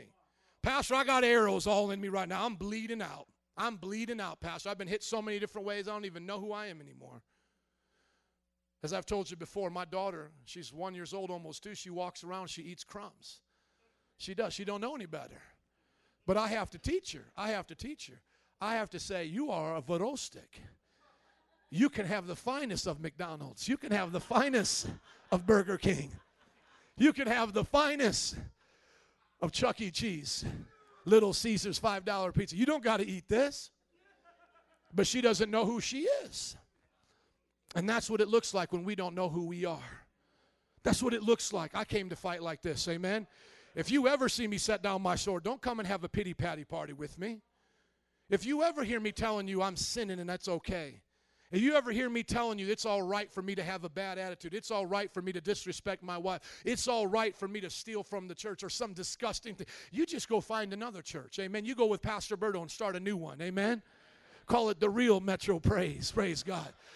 But don't you accept a lie from anybody. Certainly not from yourself. Amen. I want you to keep on reading that passage as that description has been laid out. Then the Bible goes on to a prayer life. You are supposed to have a prayer life. Prayer by itself doesn't set you free. Otherwise, the monks and the priests and the popes would all be living holy, but they don't. Hello? A prayer life by itself won't set you free. You got to have the right doctrine. You got to know who you're praying to. If you think Jesus is one of many ways to the Father and Mary's just as good as Jesus, your prayers to Jesus mean nothing. The only prayer Jesus hears is a prayer of faith that says, You're the only way to the Father, and you're the way, the truth, and the life. No one can get to the Father but by you. You pray any other way, I don't care what kind of a monk you are, it ain't working. Amen. My one second prayer, Jesus, means more than your chants all day long. Means more than all of that. Amen. I don't got to wear some funny outfit, remain a virgin. Peter wasn't even a virgin. Peter had a mother in law, people. Hello, let's read the Bible. Let's stop being deceived by stupid religion. How many are done with dumb religion? I'm not calling the people dumb, I'm just saying it's dumb. How many are tired of watching their relatives go to a water stain under a bridge and pray some weak, powerless prayer? How many are tired of seeing people light candles acting like it's doing something? Your life is still jacked up, friend. I want to see you get free. Get free. I want to see your prayer work, Jack. Amen. I know prayer works. Ain't nobody going to tell me it hasn't worked. I got off drugs in one step. I still got friends on drugs 20 years later. I got off it in one step to Jesus. I was losing my mind. I was having anxiety. I know med- medical help can help. But listen to me Jesus set me free from anxiety. Boom. Jesus set me free from depression. I'm not here to say the mental cl- the clinics can't help you, but listen to me, my friends. Don't you tell me God didn't set me free. Don't you tell me you don't have that kind of power. If your, if your problems walk you through those doors of a Christian counselor, that's wonderful. But listen to me. If you're ever going to get free to walk out those doors, it's going to be Jesus. Yes, if some of you need to go to a drug rehab, go to a drug rehab. Like I said, it may bring, bring you may need to be brought into that drug rehab, but the only thing that will take you out of there in victory is your faith in Jesus Christ. That's it. It will not be those 12 steps. Listen to me. I write books. I have a 12 step book on discipleship. I could write every book you've ever read on those things. I'm telling you, I am telling you the truth. The only thing that sets people free is faith in Jesus Christ. That's it. If you're not free, it's because you don't have faith in Christ. Well, Pastor, I'm still smoking and I believe in Jesus. You don't believe in Him enough. You don't believe in the right way. You don't even have a mustard seed of faith yet. What you have is make believe. What you have is some cross of Jesus on your neck that you like to kiss and make excuses for. He's a weak, powerless, blind, uh, uh, weak, powerless, uh, white, emaciated Jesus, some skinny white man on your neck. Are you listening to me? That's not the Jesus who died on the cross.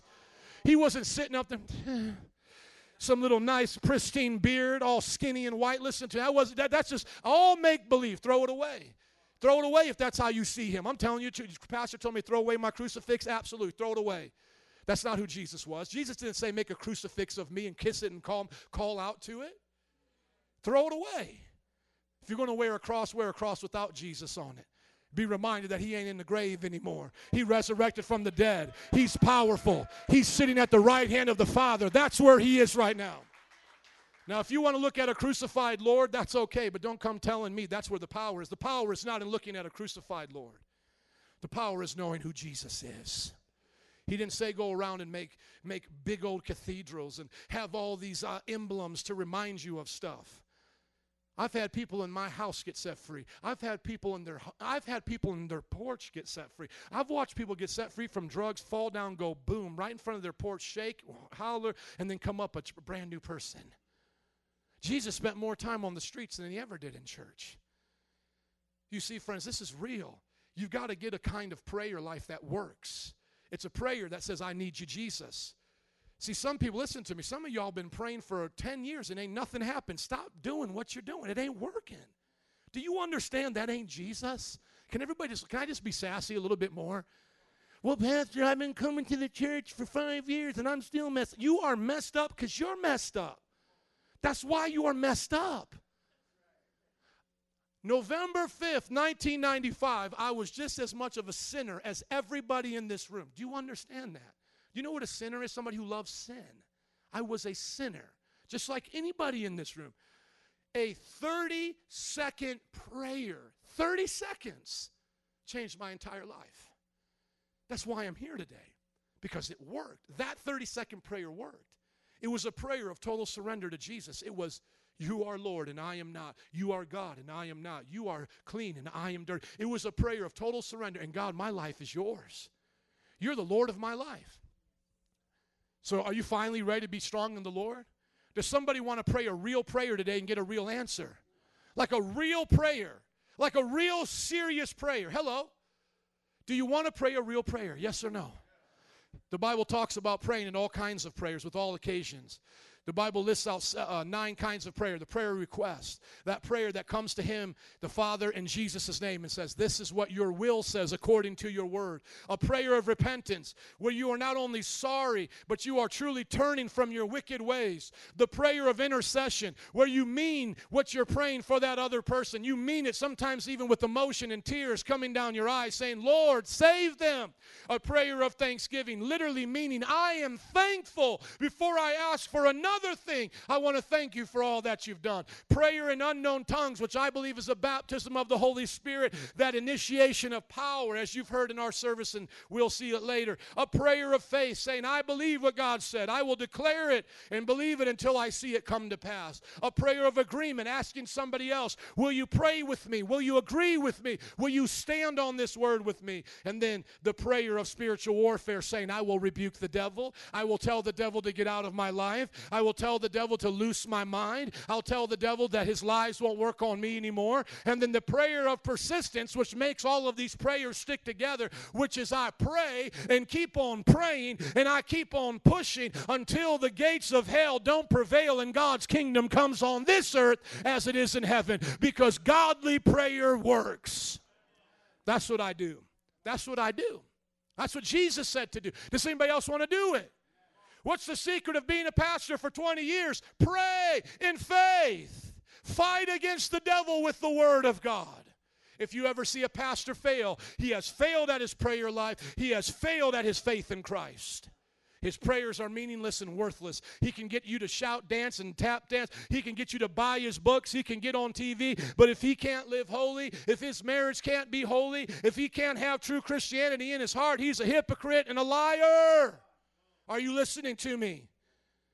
Why do I make it so hard on myself? Because if I didn't preach these messages, I could compromise just like some of you and still make a living. Y'all don't even know the half about being preachers, do you? You think I got to preach to you like this? I could preach to you so different. Still get tithes and offerings, get more people to come. Don't care about your life. Why am I going to put people in your life one on one mentors? They're too busy helping me build a kingdom. I'm not going to give them to help you, they're going to help me. Hmm? You ever seen churches like that? Ain't nobody going to disciple you. Sing in their choir. Do what they do. Make money for them. And then when they preach to you, all they're going to preach to you every week is, you just a poor little suffering sinner. You just a poor little suffering sinner. Just like good old pastor, you a poor suffering sinner. And there ain't no victory for you unless you come here and drop a little money in that bucket. But you know, people like that because they would rather think by dropping a money, little money in a bucket and get that preacher to tap dance and sing them some song, get them to preach some little silly message. They would rather hear that than to know they better whoop the devil seven days a week, 24 7. It's like, do it, Pastor. Do it, Pastor. Come on, preach me happy, Pastor. Tell me something my tickling ears want to hear. Tell me how I'm going to make it. I'm going to make it. Oh, everybody coming against me, but my breakthrough is coming. Let me put up an illustration. Let me make the stage look like Disney World or some play off Broadway. Have everybody dress up to have you try to see it to entertain you. Oh, because the Word of God ain't enough. No, the, no, that's that. That ain't enough. That word of God. No, you gotta have. You gotta have Curtis dress up like Jesus. You dress up like Judas, and we're gonna have a play up here for 30 minutes, and then I'll tell you some scripture to have you think you heard the word of God, and then you wonder why you just on repeat, defeat, on repeat. Defeat. Walking in and out the same way you came, dropping money in the bucket. The pastor's getting richer and you just staying in defeat. Because somebody don't want to look at you and say, you've got to believe it to work it. And if you don't work it, it ain't going to work for you. It ain't to work. Listen, everybody look up at me. When I set down this mic and I head back home tonight, being a preacher don't defeat the devil. Just coming to church here don't defeat the devil at 3 in the morning when I'm getting attacked by Satan. 12 o'clock at the internet and I get tempted to look at things I shouldn't. Being in church on Sunday don't mean nothing. Will I pray like I mean it? Will I pray like I mean it? Dear God in heaven, I need you now.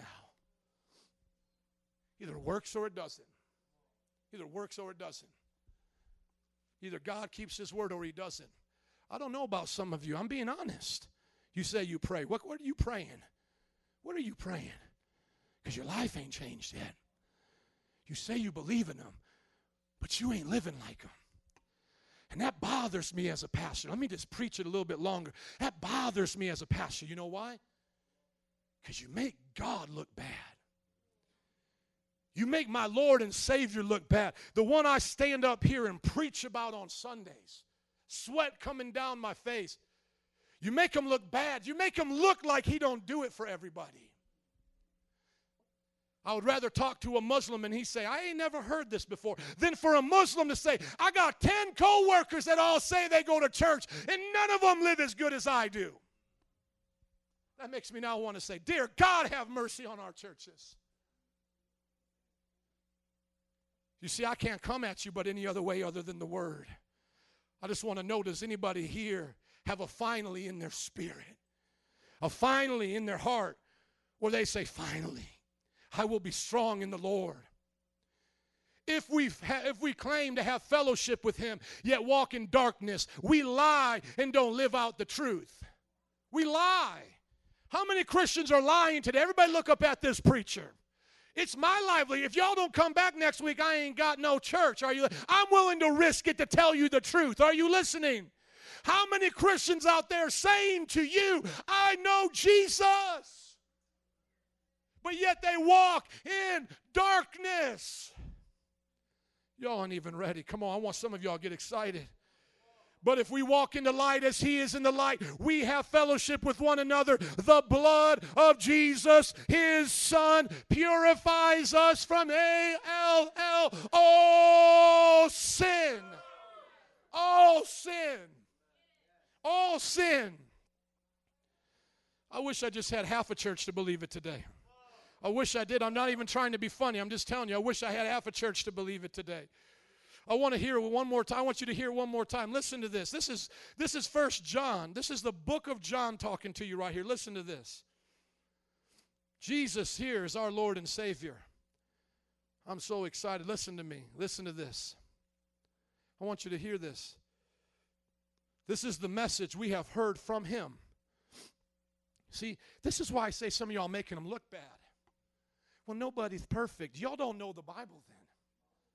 Jesus was perfect and told us to be perfect like him. If your Jesus doesn't change you and make you perfect like him, you are worshiping the wrong Jesus. This is the message. This is John the Apostle talking. He said, This is the message we have heard from him and declared to you. God, listen to, oh my, help me, Lord. He said, This is the message. He said, Y'all, if you've heard one thing, if you were hanging around Jesus, this is what you would have heard. This is an eyewitness. This is John the Apostle, the one who laid his head, the one who laid his head on Jesus' chest. He said, We were around him, we know him, and this was his message. God is light. In him there is no darkness at all. In Christ Jesus is the light of the world. The light shines in the midst of darkness, and the darkness has not overcome it. Is there darkness in your heart today? Listen, if there is darkness in your heart today, you, my friend, are not with God. Because there is no darkness in God. I'm tired of hearing Christians tell me they're wrestling their demons. If you are wrestling your demons, they are your demons, and there is darkness in you, you are not in Christ. Satan and his children have demons. Christians have the Holy Spirit. Christians have the Holy Spirit. How many believe in the Holy Spirit today? Can I show you one more time before I get to the part of the message I came to preach? This is so serious. I'm not even to the point I got to preach. I got two slides I got to show you before we go. Listen to this one last time.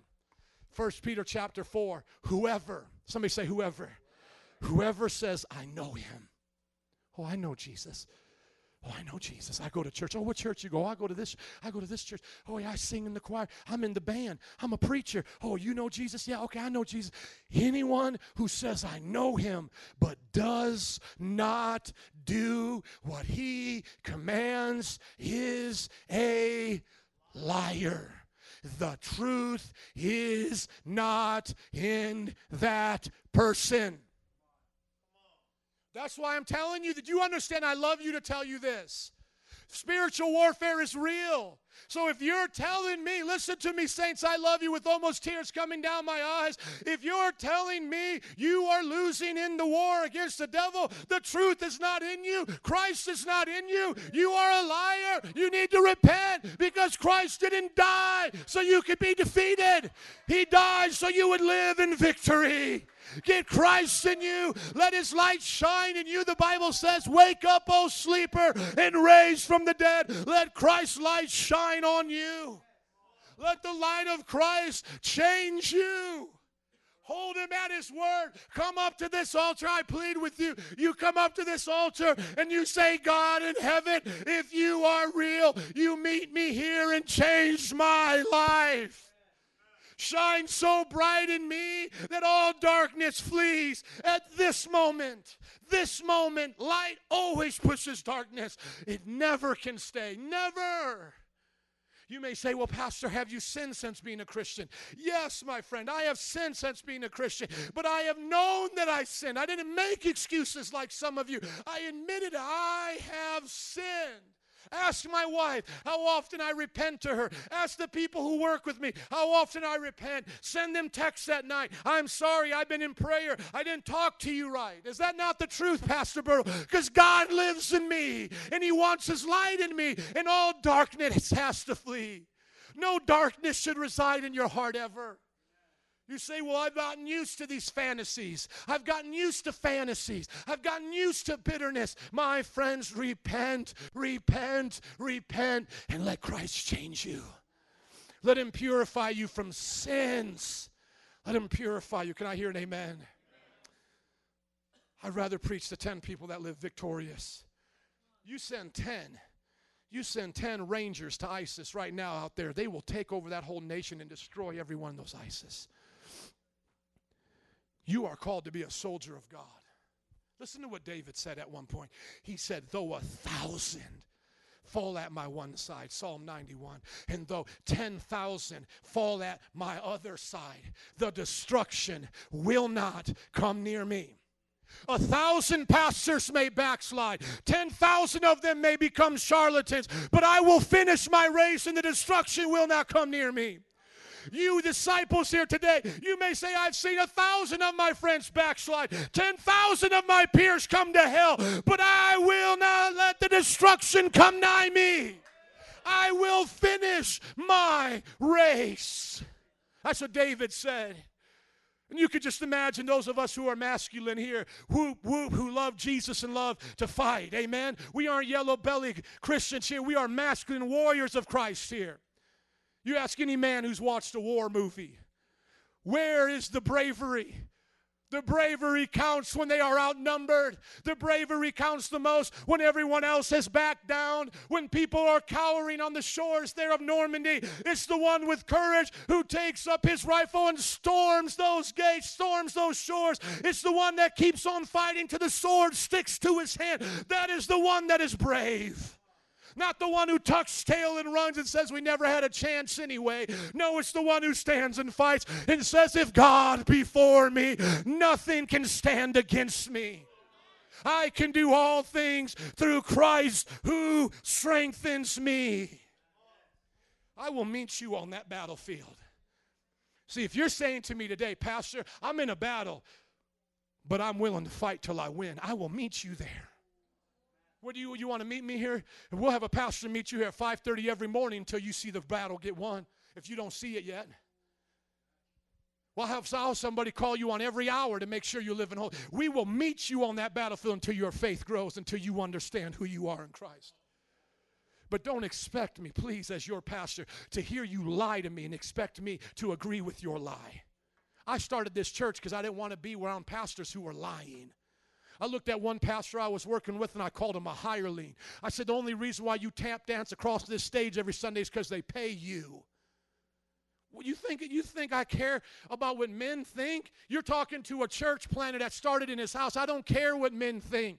I fear God, my friend. I want you to be right with God. I want you to hear this preacher after all this yelling and hollering. I want you to hear this preacher while you go home today. And I want you to be able to say, I'm free, who the Son of God has set free, and I'm free indeed. I'm never the same again. That's what I want you to go home today. I want you to see a man on fire, and then you get on fire. That you say, God, if you did it in him, you'll do it in me. Set me free. Help me to stand and fight every battle. There are two places where we fight our battles. Here's the message in, in summary and closing. Here's where we fight our battles. Two places. This is where our battles are fought. Number one, where we fight from victory where we stand, where the passage is majority of the time speaking towards, where we stand on God's word. Therefore, put on the full armor of God so that when the day of evil comes, you will be able to stand your ground. And after having done everything to stand, you got to stand on your promise of salvation and say, I'm saved, I will not backslide. You got to stand on Him. Doesn't matter what your college tells you about evolution. Doesn't matter what your friends think. Doesn't matter how many people backslide. You stand. You put up your shield against the lies of the devil because the shield of faith will extinguish every lie of Satan. And you stand on salvation. You stand for holiness. The Bible said, Be holy, for the Lord your God is holy. Every attack that comes against you. Well, what about your past? What about these feelings that you have? What about these desires? What about these fantasies? What about this temptation? You stand your ground. You say, I am who God said I am, devil. I believe it, and that settles it. I am standing in the identity of Christ. He became sin for me that I might become the righteousness of God. Hallelujah. I am perfect like my heavenly Father is perfect. I am who Christ said I am a sound mind. The Bible says that He will give us a mind that passes all, a peace that passes all understanding. It says you have the mind of Christ. You don't have to go looking for it. The moment you got saved, brother or sister, the mind of Christ came to you and transformed your mind. So when you hear these thoughts coming in that aren't your, uh, that, that aren't uplifting, that aren't noble and aren't true, you rebuke them. Your brain is not your mind. You have to know the difference. We've taught on this before. You have an earthly brain that will die and be buried in this ground, but your soul is a mind that uses the brain. And when that brain is tempted, when that brain is scared, when that brain goes through all of its fits, you stand in the mind of Christ and say, I am who God says I am. This, this brain will pass away. This body will pass away. But I'll shine like God brighter than the noonday sun when I meet him face to face. His glory will cover me. Hallelujah. A blessed marriage, stand upon your marriage. I mean, did you hear this? Those of you got married, when you got married, did you hear this? What God brings together, let no man tear apart. You stand on that. You stand on that promise that says, My marriage will succeed. God said it, and that settles it. A godly home, my house will serve the Lord. My house will serve the Lord. Sexual purity, I am who God said I am. I'm a new creation. I'm not dirty anymore. My brain still may have fantasies locked into its locked into my mind like a you know play it back to my mind like a movie. But that doesn't mean I got to live like an animal based on instinct. I may have pheromones that feel attraction, but I don't have to be drugged into sin like a slave by my pheromones. I can live holy and count myself as dead in the flesh, but alive unto Christ in my soul and spirit. Joy. Rejoice in the Lord always. And again, I say rejoice. Some of you are sorrowful, you're in pain, and maybe for some good reason. Maybe you've lost a loved one, maybe you've been abused, maybe you've been hurt. But listen to me, my friend. The only way you'll make it out of that pain is rejoicing in the Lord.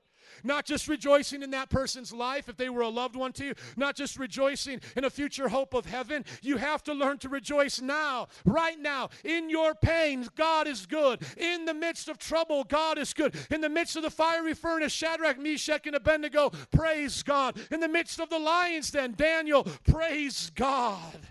You praise God, from whom all blessings flow. Patience Every time you feel like rushing and moving beyond what is peaceful to, to go into stress, you tell yourself, Be at rest, O my soul. Be at peace, O my soul. Speak to yourself the peace of God and say, Devil, you will not push me out of my peace. You will not push me out of my patience. You will not take me out of the will of God. The mind of Christ, freedom and hope. Are you finally, hello, listen to me. Some of you might have understood this before you came here, but I know there's a lot of you who don't, so I'm speaking to you today. Are you finally ready to be strong in the Lord and His mighty power and stand here? Salvation is not out there, salvation is here the day you received it. I'm not running at the devil to get my holiness. The day I accepted Christ, Christ gave holiness. Don't get it twisted. The Christian fights from victory. From victory. As I said on the Facebook post, you may have to fight some battles, but Jesus has already won the war. Jesus has already won the war. Jesus has already said to you, It is finished. Now rest. He said, All those who are heavy laden, take my yoke upon you and learn from me, for my yoke is easy and my load is light, and you shall find rest for your souls. That's what Jesus said. Jesus said in Psalms 91 through the prophet David, He said, Under the shadow of the Almighty will I rest. I will say of the Lord, He is my refuge and my strength. You see, my friends, we have to get to the point again where we actually believe the Psalms. We have to get to the point where we believe these things that David wrote about. David was a man of God. He understood trouble, he understood temptation. But look what David said. He said, Whoever dwells in the shelter of the Most High will rest in the shadow of the Almighty. See, that's where you're fighting from a place of rest. I will say of the Lord, He is my refuge and my fortress, my God in whom I trust. Some of you need to believe Psalm 23. What does the Bible say there? That in the presence of my enemies, He makes a table before me in the presence of the devil, in the presence of hell itself. As you walk through the valleys of the shadow of death, look at verse 5. You prepare a table before me in the presence of my enemies. You prepare a table before me in the midst of everything that attacks me, everything that comes against me. You prepare a table of abundance. You anoint my head with oil, and my cup overflows. Surely goodness and your love will follow me, not some of the days of my life, not just the good days, but all the days of my life. And I know that I will dwell in the house of the Lord forever. That's my God, that's my shepherd, and I am honored to be his sheep. That's what it means to serve God. That's what it means to say, I stand upon the solid rock. I stand upon what God said, despite whatever comes my way.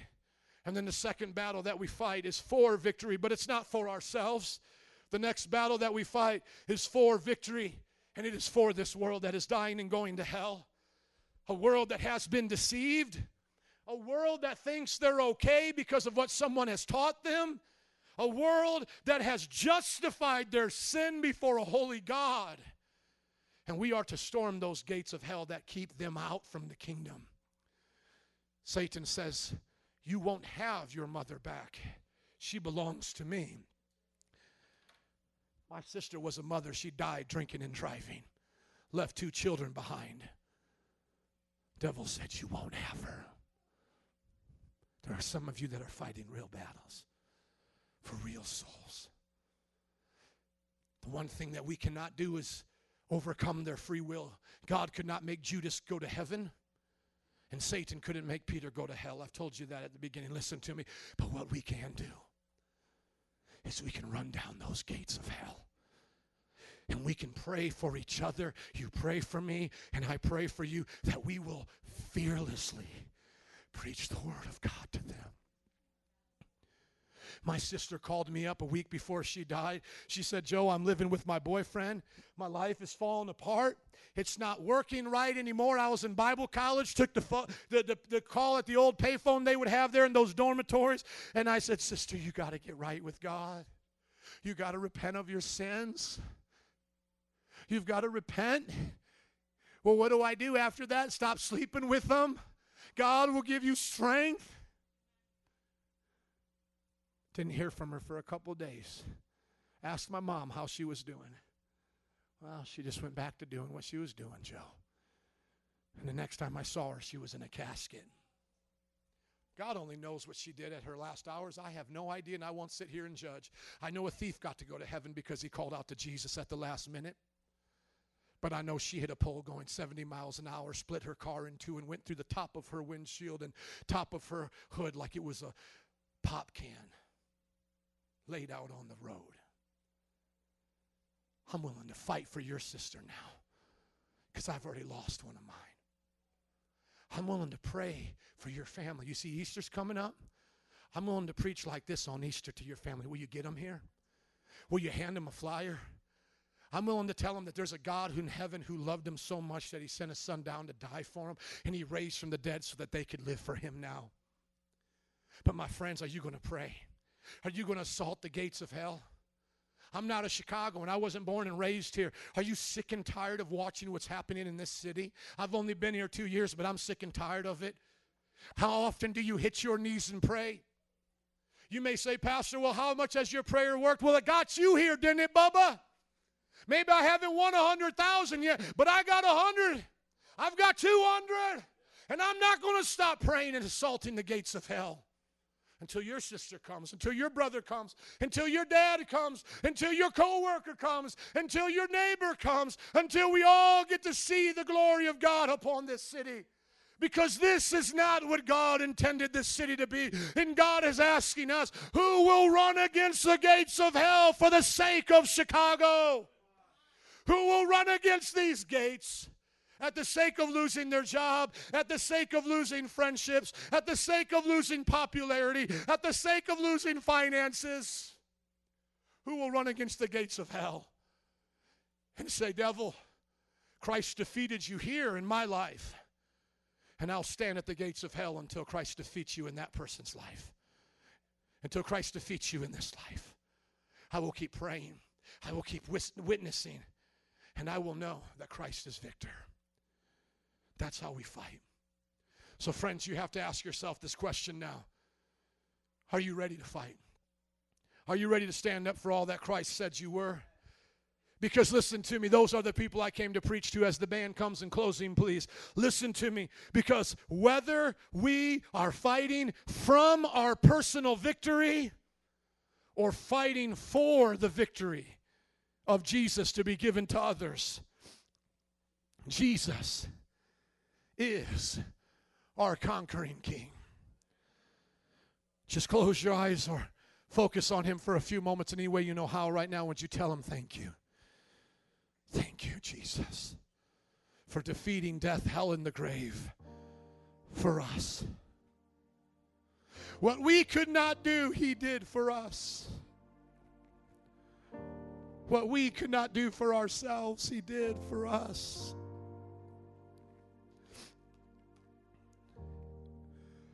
What I cannot do for my children, He did for them.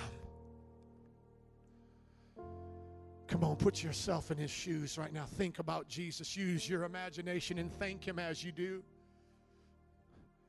He leaves heaven, comes down in the form of a man, and He starts to reach out to us, to touch us, to heal us.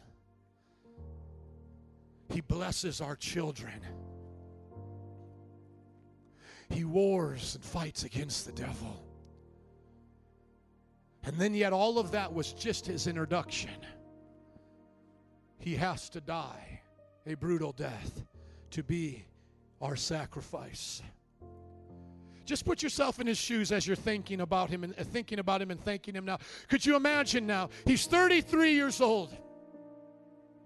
He's been on this earth for those many amount of years. In the last three and a half, he's basically changed that part of the world through healing and miracles and teachings.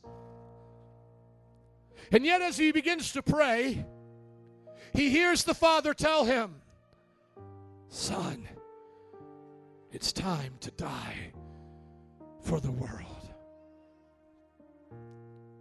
And you can almost see the Father just give him a picture of what it's going to look like.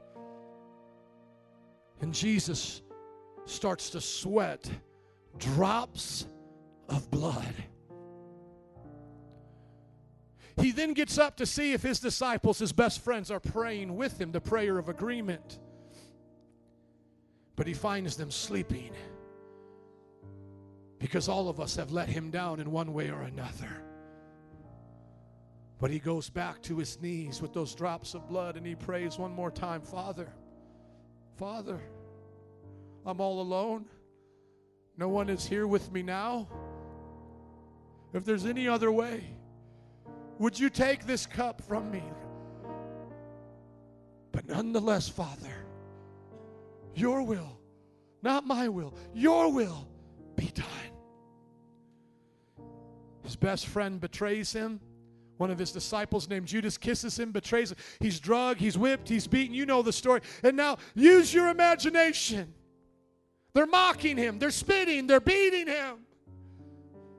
And everybody around him wants him to fight flesh and blood. Everybody wants him to destroy flesh and blood. And yet he knows his battle's not against flesh and blood, it's against rulers and powers and forces of evil. And they put him on that cross.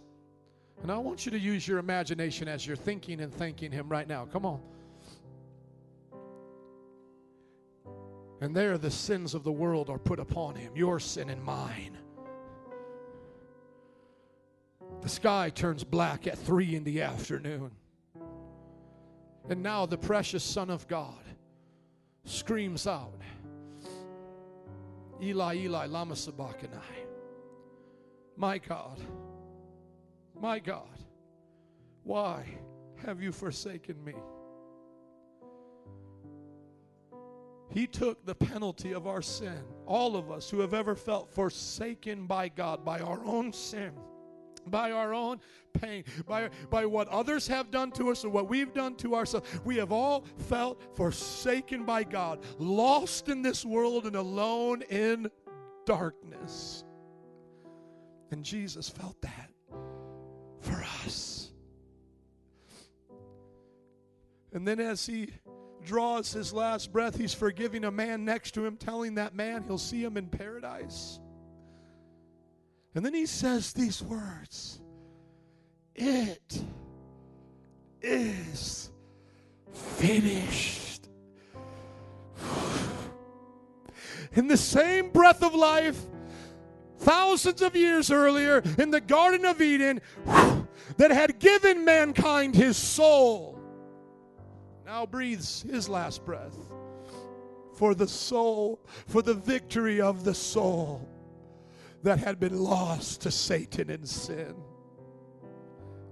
My friend, are you thinking about Christ and the cross right now? I hope you are.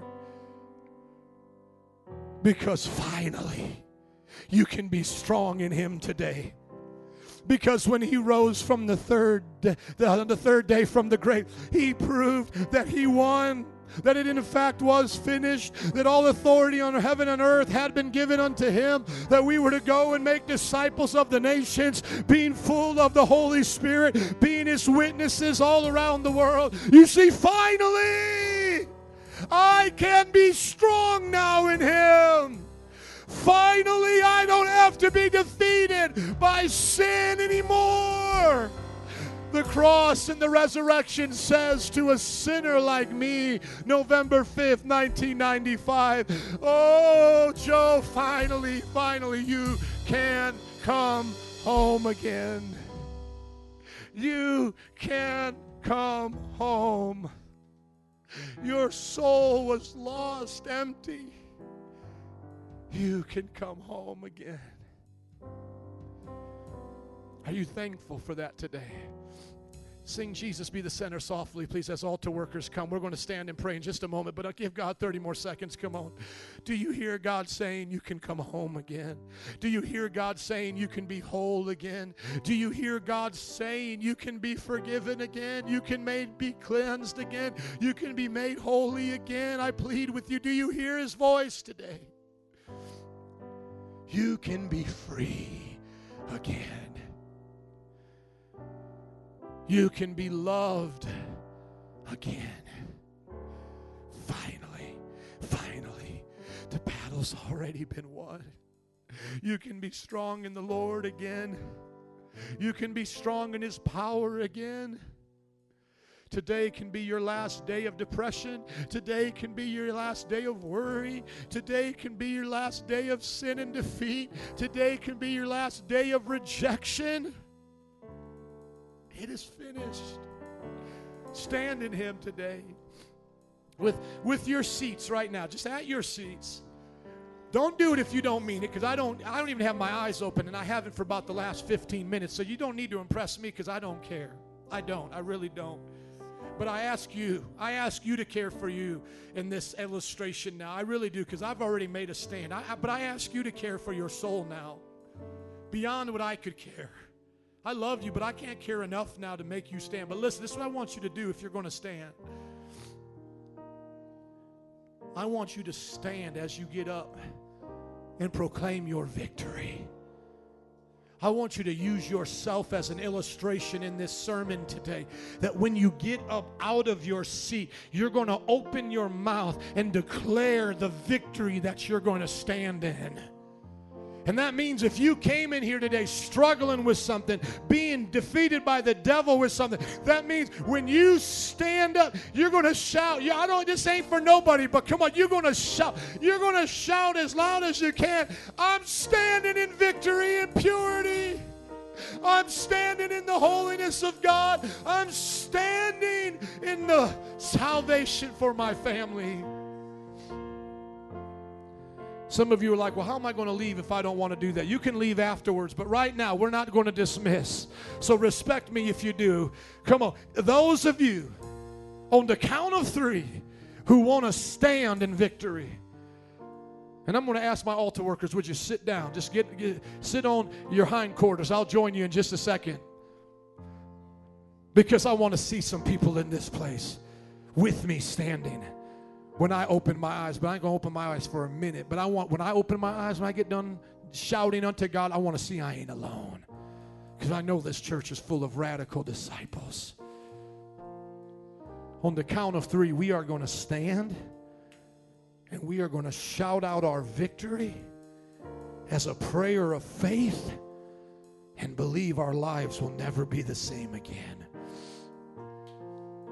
One, who is your God and is he bigger than your problems?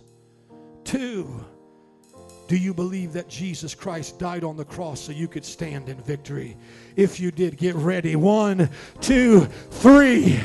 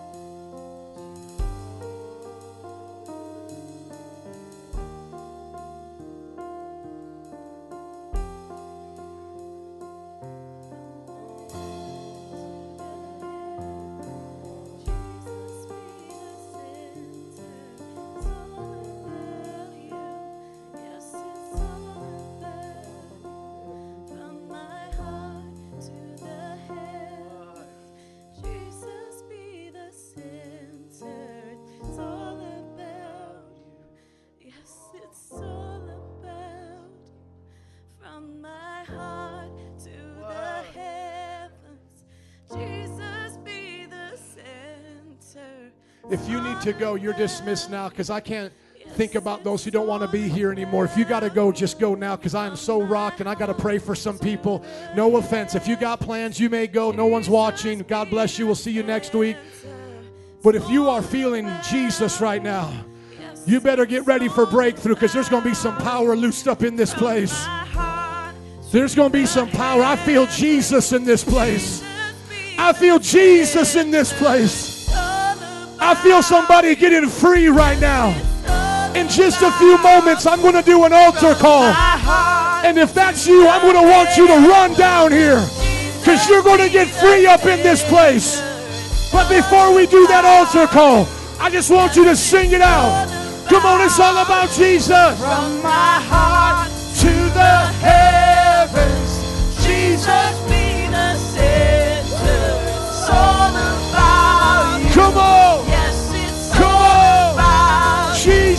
Jesus.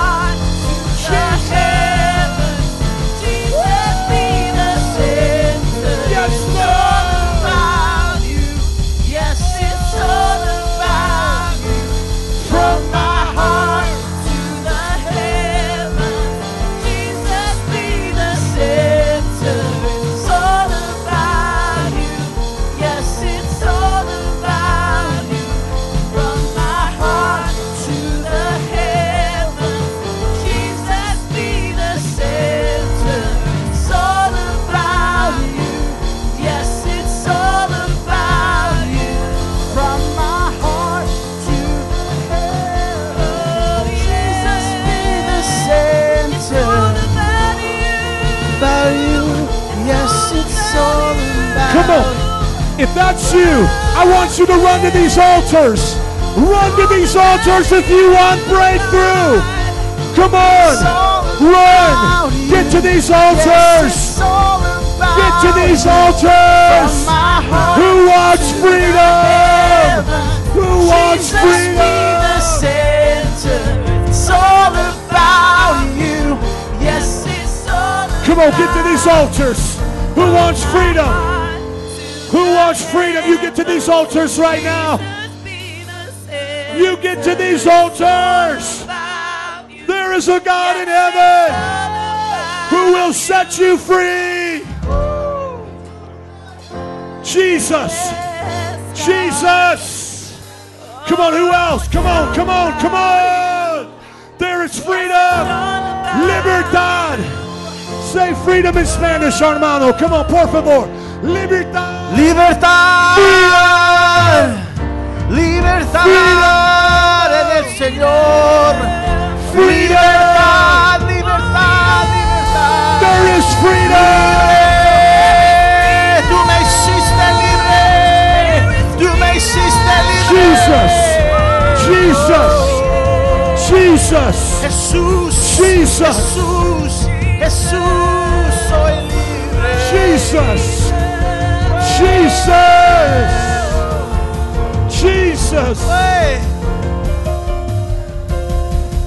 Freedom. Freedom. As the altar workers are praying, freedom. Freedom from homosexuality.